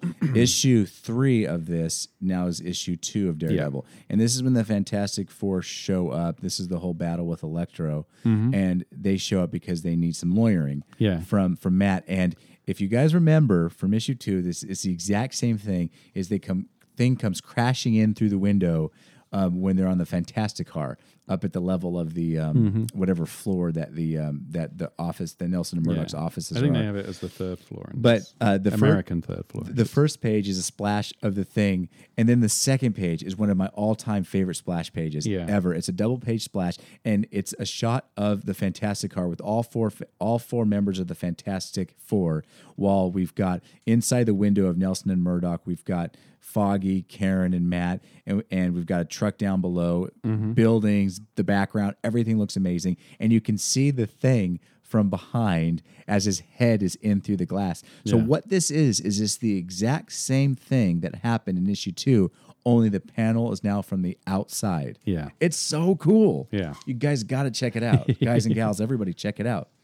And then um, we we have a little moment where Mister Fantastic says, "I'd like to hire you, son," and he says uh, he keeps calling him Mister Murdock, and he says, "You know, I prefer to be called Matt." Uh, did you see there's a, there's a line where Invisible Girl goes, Benjamin J. Grimm, we do not refer to lawyers as shysters. Yeah. and uh, so they, they they're hired. They have their first clients. They're very happy. Um, they do a little dance. Uh, Foggy and Karen do a little dance, and they're laughing. And then, uh, you know, they, they always, uh, Tim Sale makes a point of really beautifying every every now and then. He'll have like a beauty shot of Karen while she's looking at Matt um, to really get it home. And then Matt does a little thing where he changes because you remember in the comic he changes to go over to the Fantasti Tower, or whatever it's called, Baxter Building. Baxter Building, yeah. Yeah, so he changes to get over there just quickly. Um, and so we have another little spread of him running and jumping over rooftops, very happy. He's got a smile on his face. He's got the backpack, Oh, I know. I love Which is that. great. It's so good. and he's sliding. He does a great thing where he uses one of the clubs to slide along a power cable. Um, and he gets there and he changes, and then um, he's going to a bar to meet up with Foggy and Karen uh, later in the, the day. And he gets there, and there in the back, there's a bunch of uh, college kids that are kind of being a little rude and a little rowdy, and they're they're playing pool in the back, and um, they mentioned that they've been waiting for Matt to come. They've been like they're Foggy's been saying, "Oh, my friend will be able to beat all of you. He'll be able to take you all on." And he comes in and they start making blind jokes, and they're like, uh, you know, they're saying they they they call Foggy Fat Boy, they call Matt Helen Keller, and we have a little moment where it's like uh, uh, Matt says, "Rack "Rack 'em up." Yeah. And then so so they were making fun of Helen Keller. So what Matt does while he is It's like the uh, what's it called the the Roxanne, Yeah. Steve Martin movie, so while he is uh, of course, you know, cleaning up, the cleaning table. up the table, um, he d- tells a whole bunch of, of Helen Keller jokes. Yeah, And then at the very end, after he beats him, and uh, obviously, you know, five dollars a ball. Five dollars a Foggy ball. says. he tells him, he goes, um, "Thank you for holding my jacket, Karen." And then he talks about how uh, he goes, uh, "The problem with Helen Keller jokes is that um, he goes, I hate them." Yeah. No, he says that it, the first thing he says is, "Do you know the problem with Helen Keller jokes, Foggy?" And goes, Foggy smiles and says, You've heard them all in You've heard them all in Braille before while Yeah. he's taking the money from the kids. He puts Foggy and Karen into a cab and says, "Hey, get get get her home." And then she drives off, and then he walks over to the alley, and then he says, "Okay, you can come out now." And the three college kids come out. They're, They're- carrying yeah, weapons. Well, they're carrying the the the The pool club. Yeah, the the the the Q the what is it called? Q. The Q, Q stick. Mhm. Yeah. Right? Yeah. Yeah. I called it a pool club, but Yeah. that's a Uh, yeah, acoustic. And, and and they come out and they're going to beat him up because uh, they know that they've been hustled. Yeah, they say you've been hus- we've been hustled, and we don't even think you're blind. He says, "Well, you're wrong about one thing. I am blind." And Mm-hmm. then they attack, and he is able to take all of them out quite quickly. Yeah, and that's where he tells them that he doesn't like Helen Keller jokes. Yeah, that's what he says. I don't like the Helen Keller jokes. And he runs away and swings away while they're all down in the alleyway. He goes to visit Slade in, in jail. There's a there's a great picture of uh, image, a panel of, of Slade smiling, and it's the most horrifying looking thing. I know He's it showing was his teeth. disgusting. And Slade is basically Matt goes there and says, "I want to know who hired you. I want to know who the guy behind the fixer is. Who gives the fixer his orders?" And then, and and Slade says, "You're never going to find out. I've Yeah. got kids. I'm not stupid. I'm not going to give you any information." Um, and then he says, "Can you can you bring in some pistachio nuts? They don't have them in prison." I need my fix. yeah. then we have a moment, and I was trying to remember. It's been a while since we read back there, but there's the woman who comes. Is that from? Is that the owl? The woman who comes before yes, the owl? Yeah. yes, it is. So there's the woman Grace who comes before the owl. She comes in and says it's. Does she call the owl her husband or is it? Yeah, my husband, he was a good man. He was an Mhm. important man. Um, and I and I did some things, some terrible things, but I did did them to protect him. So she's looking to uh, get protection from these lawyers. Yeah. and uh, and then she changes her mind. She's like, you know what, I shouldn't have been here. And uh, then that's when the owl shows up. Um, and then that ends up taking us to chapter four of the book, which takes. Oh, and, and meanwhile, through all this, we should just kind of mention this. Through all this, when we hear um, uh, what Daredevil's saying in his letter, he's talking about how he feels about Karen. Mm-hmm. Yeah. that is happening throughout this whole thing, where Yeah. he says, you know, like you know the way you smell, like the you know just you being in the room. Every time you look at me. Yeah, I should have told you from the beginning. I, I fell in love with you the moment that we Yeah. met. Blah, blah, all this type of stuff. Yeah, so and you remember in those early issues that Foggy also had a thing for. Karen. So there's a lot of that being kind of touched upon. So here. issue three ends with a with a splash page of the owl, which Mm-hmm. Tim Sale draws very creepily, which is Yeah. perfect. And um, that takes us to chapter four, which is titled "Never Lead with Your Left." yeah, which finishes off Yeah. issue two of the original series Uh-huh. where he takes on Electro. Yep. And uh, we see him, he's fighting Electro. Um, In the top of Baxter Building, yeah, and then he ends up, they, they kind of take the fight out to Radio City. Musical. which is the same thing that happened in the issue, which is what's so cool. Mm-hmm. Yeah. yeah. There's a great panel um, that I've seen a lot.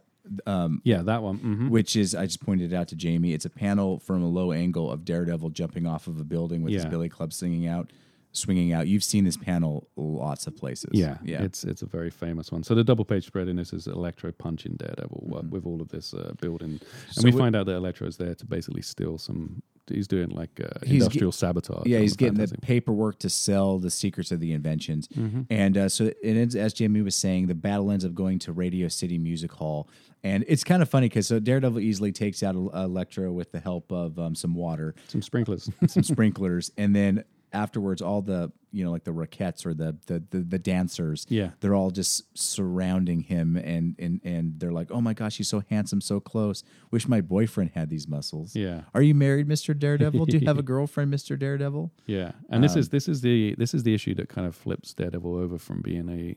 This is where he goes from being the street level uh, superhero to being a superhero because this is the first time he's fought a, Mm-hmm. A super, super villain. villain, yeah. Yeah, and Electro makes a point of mentioning him, saying you're trying to make a name for yourself by, and he says, you know, you should.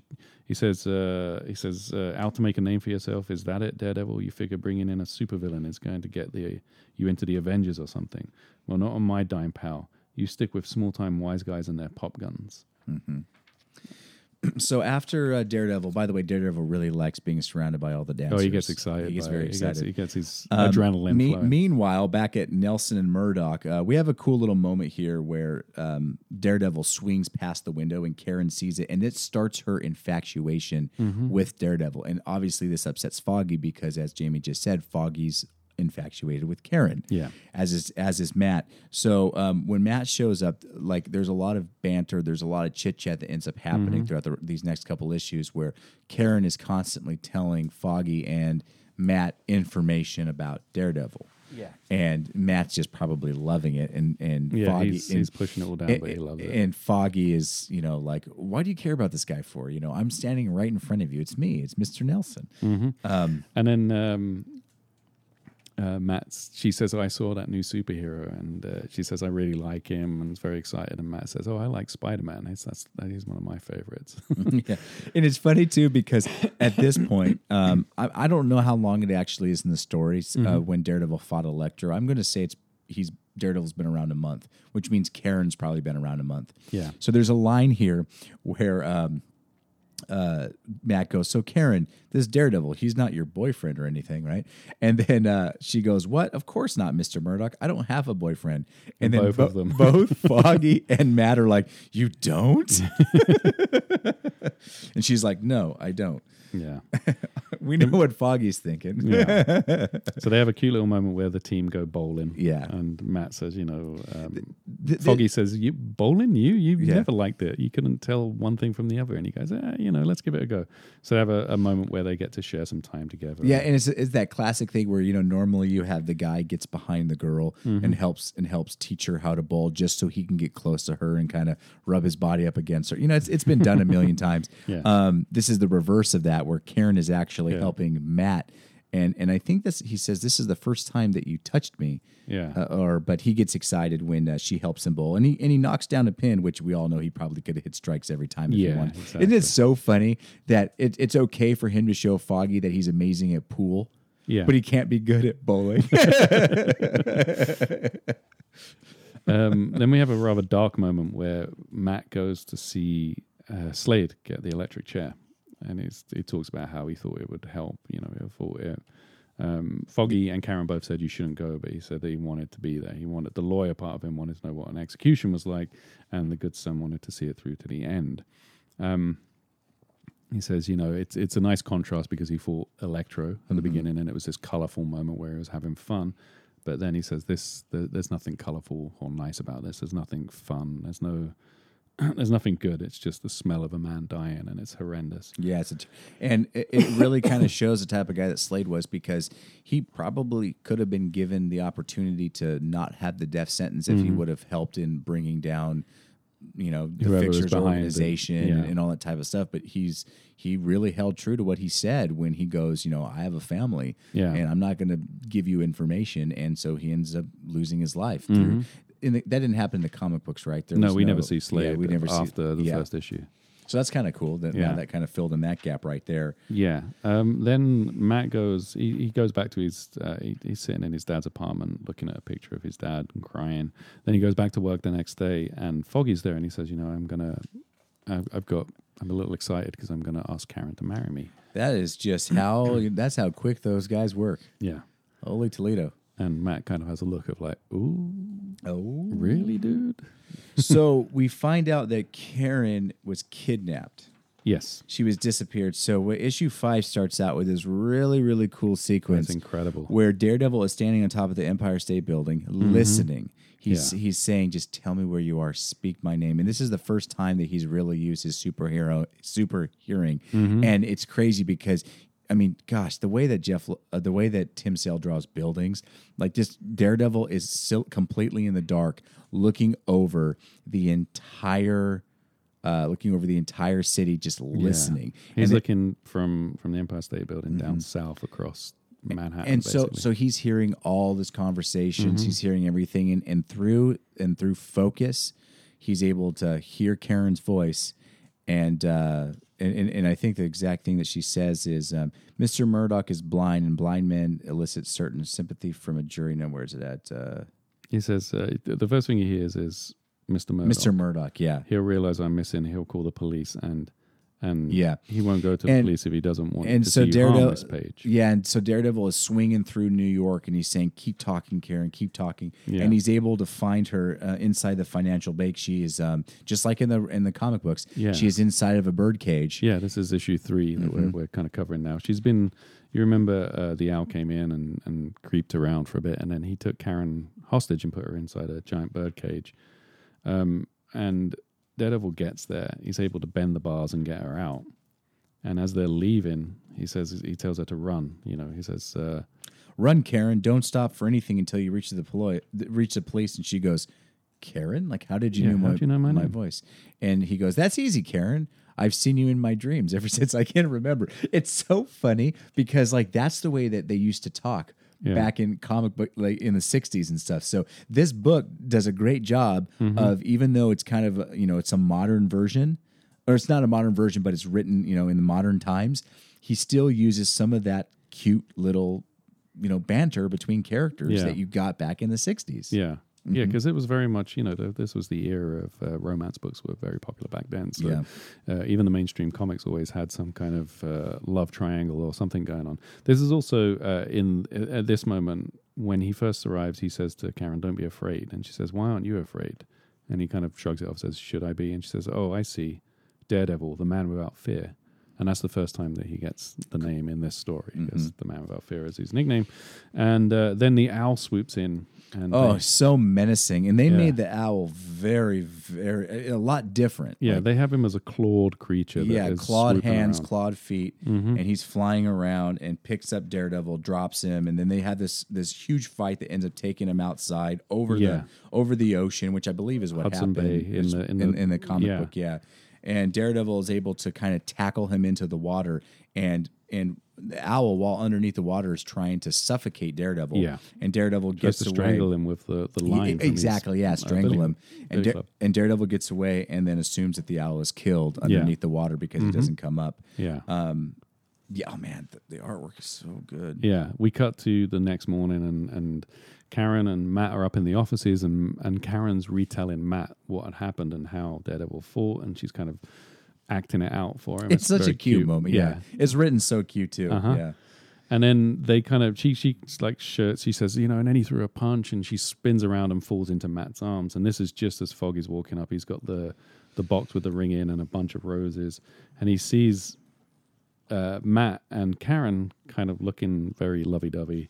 Um, and you know, Matt says the the way you talk about Daredevil, a regular guy, a regular guy wouldn't have much of a chance. That is, if you still don't have a boyfriend. And Karen says, "Why? Do you have someone in mind?" and says, "You're not jealous of Daredevil, are you, Mister Murdock?" And he Yeah. carries on saying, "You know, you know, no, I don't think I can match someone flying around a superhero and all that." And it becomes very playful, but Foggy's walked away at this point and thrown away the roses. And I know. I feel so bad for Foggy. yeah. and that kind of matches what happened in the the comic. There was Yeah. a whole Um, so now this is the last issue. This is where we get a fun little uh, Matador appearance. Yeah, very brief. This is, is this is issue four, but Mm-hmm. um, it has a little jump in that Karen is reading the newspaper talking about Matador No More in the Daily Bugle. She's a Daily Bugle reader, she mentioned earlier.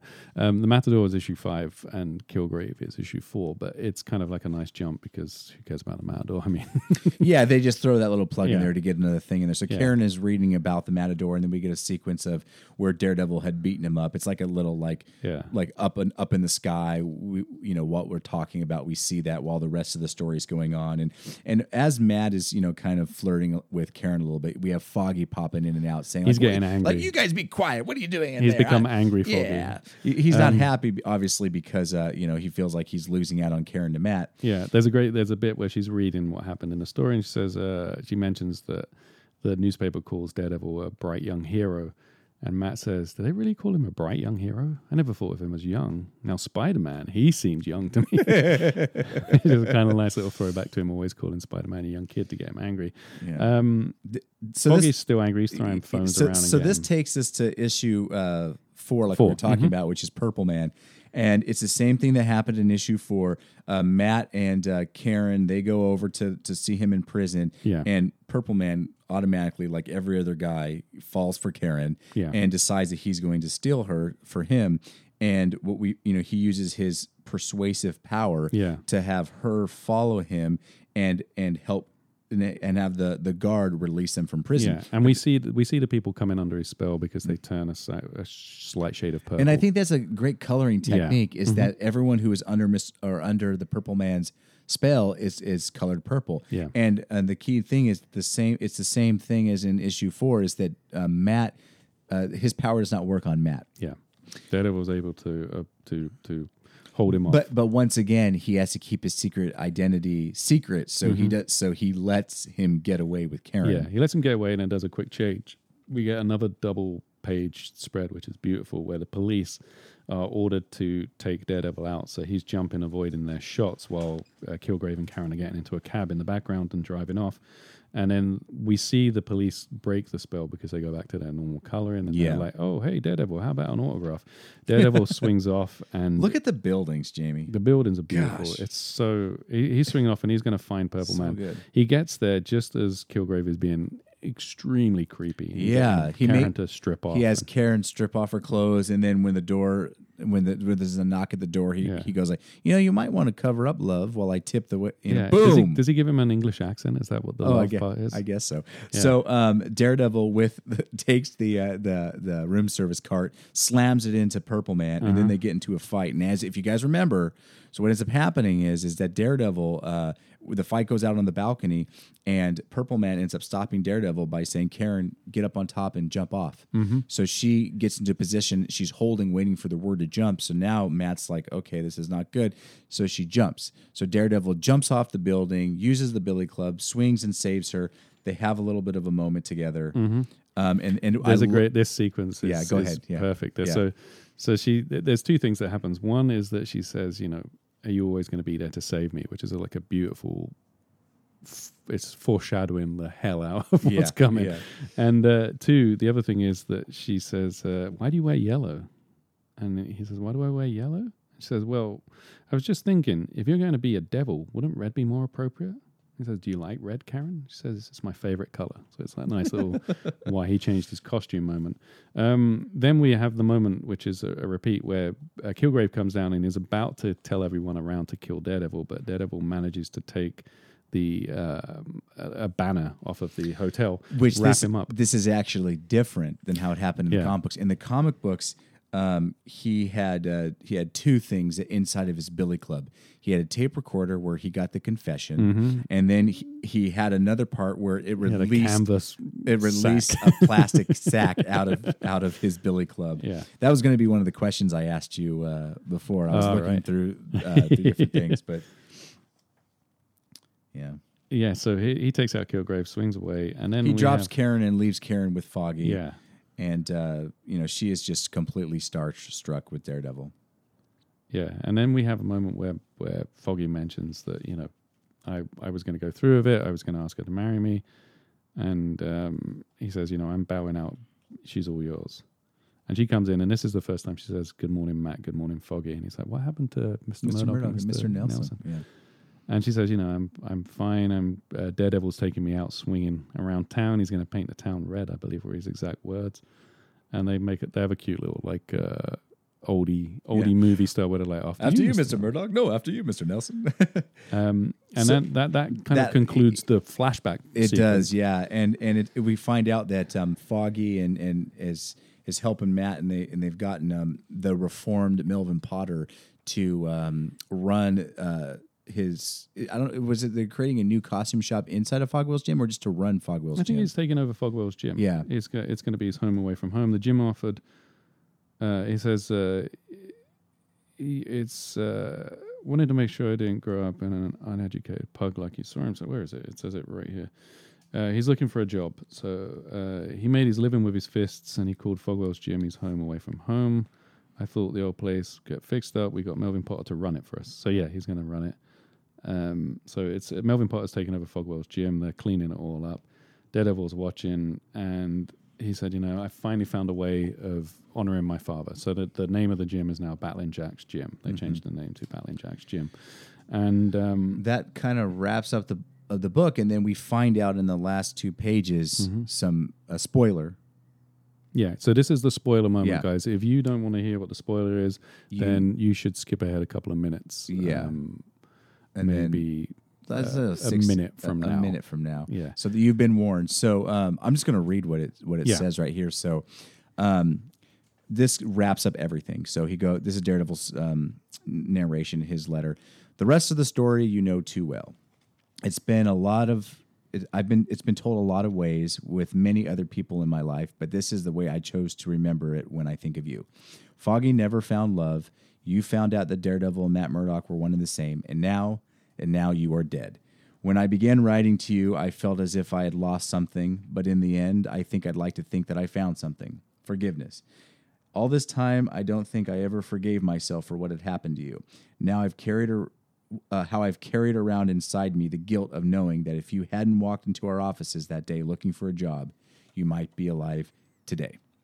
And then there's some other stuff that he talks about, but uh, Yeah. that's kind of the reason why he was writing the letter. And and, Yeah. and and by writing this letter, he found a certain like he filled a little bit of a hole, or he Yeah. filled something that was he he kind of reminded himself why he is Daredevil, Yeah. and what what it's all about. You know, he says he says at the end, "I miss you, Karen, and I will always love you." And it's a it's a really nice little like moment to remind you that Karen, even though they've they've gone back and said, you know, Elektra is this and this person is this, Karen was his is his one true love. That's the one person that means the world to him, and always has. And this is such a great retelling. If you, I mean. Personally, I would say go back and read every issue of Daredevil just because they're so great. But if Um, you can't if you handle the can like, because it takes like a, a, comic books from the '60s, you have to have some patience when you read them. Mm-hmm. Not just because they're very wordy, but because it's not what you're used to reading today. Comic books today move so much faster. It's all about Yeah. action. This is all about like cracking jokes or, or like comic It's about books used to be- relationships yeah. and and the, Yeah. the, the interplay between the re- the the real life characters and the superhero characters and how even that plays out. Yeah. Um, and this Old is comic books were a little on the campy side. yeah, this is like a retelling of the first, as we said, the first five issues. We'll say so. Mm-hmm. Yeah. It's a good way of getting if you don't want to go back and read five old Stan Lee comics, and, and even though they're beautiful and Mm-hmm. Yeah, fun I know. and great Very writing, good. Yeah. uh, they may feel a little dated for some people, so it's it's a good way of going back and getting a sense of of his origin and what he Dated. That's the word I was trying. Yeah, to the use, the, yeah. the one thing is, of course, there's that that moment at the end that's that that may come as a surprise to some people if you're reading along, but it is it's a it's a really great book, and Yeah. the artwork is gorgeous. And and Jeph Loeb is, uh, in my opinion, he's great with dialogue. Yeah. I think he's really good with dialogue. He's very sparse with dialogue. He does a great job of using the narration to to move the story along and letting the artwork tell a lot of the story. And then the dialogue is very uh, when when it's used, it's used very sparingly, and it does a great job of of of keeping the story moving, of telling of not telling what's already being told. You know, mm-hmm. it's a it's a it's a cute way of getting character across. I do like the fact that Foggy even though we see him in the college in the first issue, he's like the Jeepers Matt, mm-hmm. let's go and watch a fight. When we Yeah. see him in the office, he's the gruff Foggy that I really Yeah. enjoyed for the first few years of, of Daredevil. It's nice to see him as that gruff character again. I always liked that he was that character. It was fun kind of going over this book too because, you know, this is episode 50 and, you know, it's been a long time since we went over the origin story. So it's kind of nice being able to do it again in, Yeah. in a book that is so well written, so beautifully drawn. And uh, it's, it's it's such a fun version of his origin. Yeah, exactly. And I love the yellow costume as well. So it's yeah, fun to I do too. I know. Yeah. Yeah. Um, so there is. I'm, try, I'm trying to find out some like fun stuff that they mention in one of the. Um, I can't see where it is. Oh, it's gone. Anyway, I'll find it. If I find it again, I'll, I'll make a note in the, the show notes.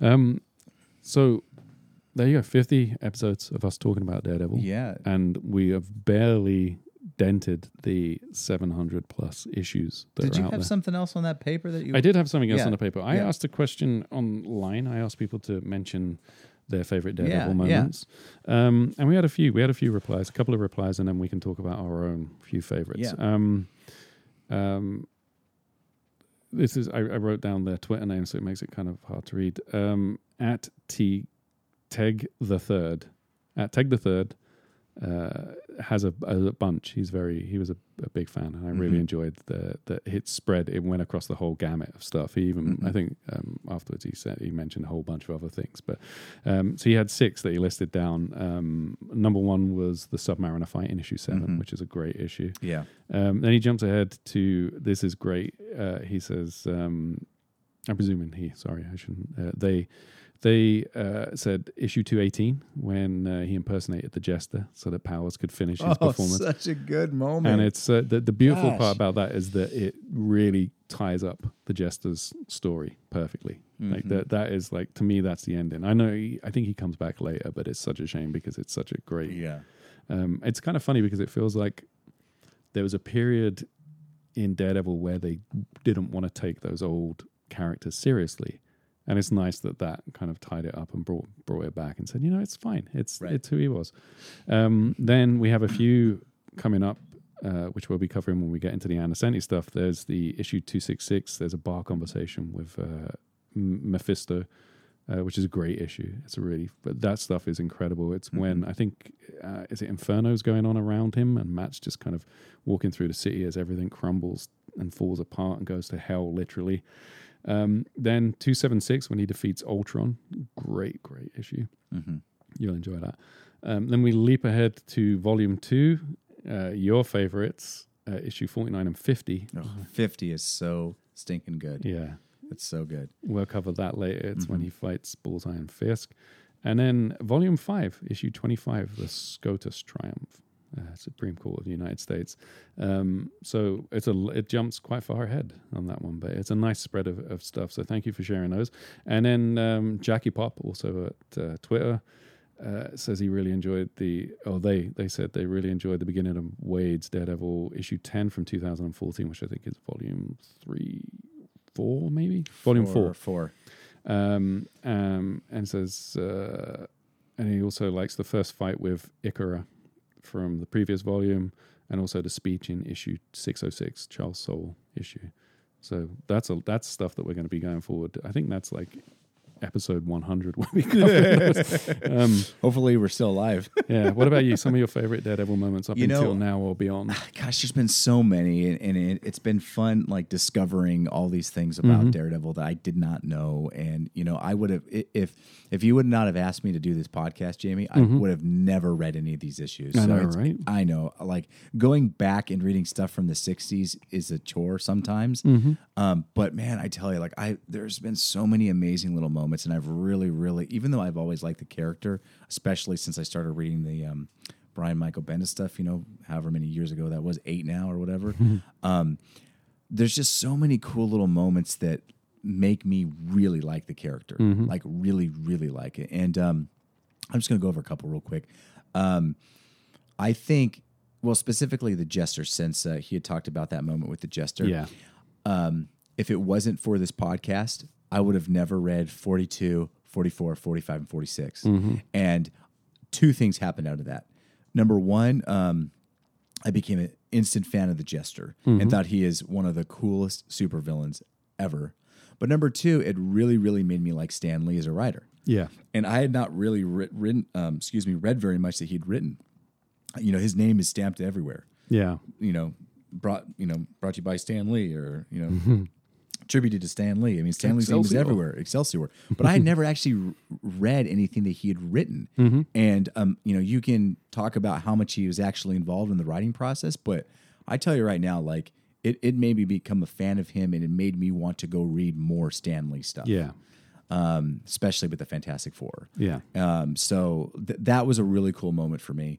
Um, and and I didn't know anything about the, the relationship between uh, Daredevil and Black Widow.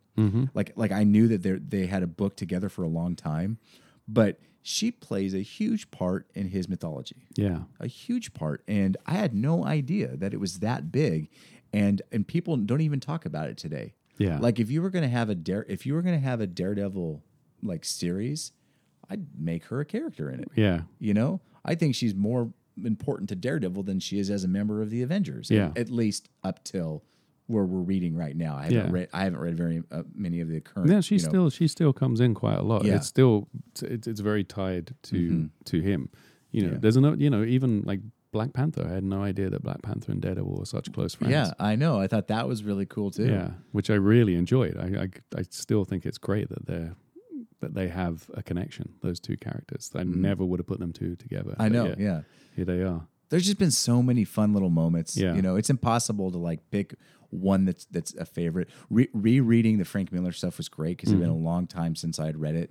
Um, uh, being introdu- uh, introduced to William Johnson, like that was awesome. The way Mm-hmm. Yeah. his figure work and his fight scenes, and Yeah. and um, uh, I hadn't read read any Denny O'Neil um, Daredevil, Mm-hmm. and and and seeing how fun it was when he um, uh, is able to. I, I still think he's he's really good at writing fight scenes. Yeah. I, I just because of like you know not putting too much dialogue in there and making them you know more about the action and Yeah. and, Mhm. and and less about the uh, the the dialogue. Yeah. So even seeing David Mazzucchelli Yes. grow as an artist Yeah, and that- really that come into huge. his own was Al- great. Also, um, uh, Marv Wolfman Mhm. um, with uh, Copperhead. Yeah, there's that grace. There's that whole I- period, like from when it goes from um, uh, Steve Gerber into Marv Wolfman, that is completely ignored, and it's Yeah. great fun. I know. I I like that little two part Copperhead story Mm-hmm. a lot.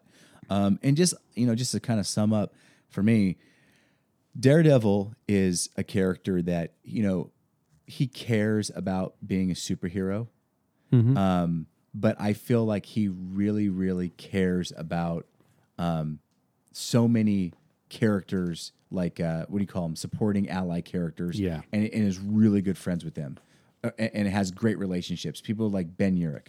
Like I didn't know like how close him and Ben Urich were yeah, you know like like stuff like that and he's got foggy i mean how many other how many other characters jamie have that many sub characters that are not superheroes yeah, exactly. It's very, it's very few that of that that um, like spider-man spider-man like is i mean joe uh, j jonah jameson for the most part is not a friend He's Yeah. got aunt may he's got Aunt May and he's got Mary Jane Watson occasionally, occasionally and then yeah. he, everyone else is is like they're one character and then they have a tragic moment. yeah Whereas his his supporting cast has been very Yeah. rounded, and they're they're they're you know they're they're great foils for him. They they push him. They don't just compliment him or Mm-hmm. act as the damsel. They're always pushing him in different directions. So, um, what about you what are your, some of your favorite moments oh, I mean that whole sequence with. Uh, I guess you know issue seven is fantastic. I love that the whole sequence with the jester is introducing the jester. I really, really, I, I I'm amazed at how much I enjoyed him fighting the trapster. I still go back to that issue, issue thirty six, I think, where Yeah. it's just it's great writing. It's great writing and it's great storytelling. The jester stuff just will always be in my my favorite moments. yeah Um, the I love all the crazy stuff with Gerber when they go up to San Francisco and the, you know, there's a whole sequence with uh, um, the Angar, the Screamer and it all gets weird and crazy and, Mhm. and we, we're introduced a whole other bunch of characters and then when he goes to the swamps with uh, Man Thing, Mhm. Gladiator and Deathstalker, the, the there are so many. There are so many. Um, the, the stuff that's coming up, I don't really want to go too far into it. I really do love that uh, that one issue. I'm trying to find it now. That one, the um, the one that's that, that one writer. Uh, ba, ba, ba. oh the one Uh, the ben Alan, Urich story Uh, Brennett, Brennett. Yeah, the Ben Urich story Mhm, is so yeah. well written, and the stuff with the the killer house is just great. I love Mhm. all that stuff. There's so many so many bits going forward. You know, the whole Ann Nocenti run I really enjoyed. There's a great sequence in there, um, which is issue. Uh, it's the one that I got signed. that one. That one is great. Uh, 260, I think it is. Issue 260 is one of my favorite. You can like 181 is a great single issue. I love that issue. Issue 260, I love that equally. That that one, I can't wait until we get to that. It's so good, so so good with um, Typhoid Mary coming in and all of the the new wave of of foes that he has to encounter. I love Born Again as a story. It's Yeah. it's just he's such a great character. yeah he is he's awesome Yeah. So, going forward, what we have coming up in future episodes for you guys, you fellas, you listeners, you, um, um, all of you fine listeners out there, uh, we have some what ifs. We're going to cover some of the what if stories. that's our ne- the next episode right Yeah. Um, we have a bunch of those. There are like, what if Daredevil killed the Kingpin? What if the Punisher had killed Daredevil? What if Daredevil had saved Nuke? What if the Kingpin owned Daredevil? And then there's a few that we could go into. Um, what if Daredevil was a disciple of Doctor Strange? And then there's a couple that we should probably avoid because they go too far ahead. But those are those are a good start. So we'll go with those. And then after that, we're going to go into we move into back into the regular series um, where we're going to cover issues uh, 234 to 237, which is, I'm trying to find it. It's like a crazy, it introduces a new character um, called Madcap, I believe his name is. Yeah, Madcap. Um, and it's it's kind of fun because it's Mark Gruenwald as the writer, and it's Steve Ditko again, who seems to just do fill-in issues on Daredevil. uh, I think this is like his third or fourth uh, fill-in issue, uh, but it's a standalone story, and then we go into uh, some stories that tie into the Mutant Massacre, and um, um, we're introduced to another great artist who, who comes and goes so quickly, but I really like his stuff. Um, we see him fight Claw, and then there's some like a couple of odd little crossovers in Power Power Man and Iron Fist and Marvel Fanfare, and then after that, I'm just going to cover that one next. After that, we're going to cover the Daredevil Love and War original graphic novel and the Elektra Lives Again original graphic novel, uh, which are two little kind of odd little stories that one of them they're both Frank Miller, and in and this is pre Man Without Fear which is his last thing that he does with with that. But they kind of fit in nicely into this area of, Mhm. of Daredevil. I think one of them, the Love and War, probably fits in just before um, uh, Born Again, but it felt like it was weird to kind of cram it in too early. Mhm. Um, and Elektra Lives Again can be any period around here, but it's a it's a great it's a beautiful looking book. It's Frank Miller doing everything with um, with great results. Awesome. Can't Awesome. wait, Jamie. Yes. Can't wait. Um, a little reminder: we have the contest up and running, which is the the three omnibuses, the Bendis Maleev Mhm. omnibuses. So, which issue do we first meet Michael Murdock? Mike Murdock, um, and you can send us those answers, and we'll draw them out on whichever episode hits around Halloween. All right. Well, thanks for listening, uh, everybody. I mean, if you made it to 50 episodes, then uh, we can call you a super fan. So Super fans, th- one yeah. and all. Yeah, thank you for being a super fan. We appreciate each and every one of you. We do. Um, Hopefully, I didn't mumble too much in this. I know some people have, have mentioned that uh, my mic volume sounds like it's much lower. Uh, I have a tendency to mumble, so I know, and I'm trying to adjust. do I that. do I need to um, like talk no, from back here? no. You better? you do what you do. I'll do what I'll do, and then I'll try and boost the levels in in the post mix. But um, but yeah, hopefully you, you're able to hear every word that was uttered between us, and you wanted to hear them. yeah, th- that, that's the best part. yeah. we want you to like us. yes. So thank you again Yeah. for listening, and uh, All we'll here's the, here's the 50 more. fifty more. I'm Joshua, I'm Jamie. and we, We, just, did Daredevil.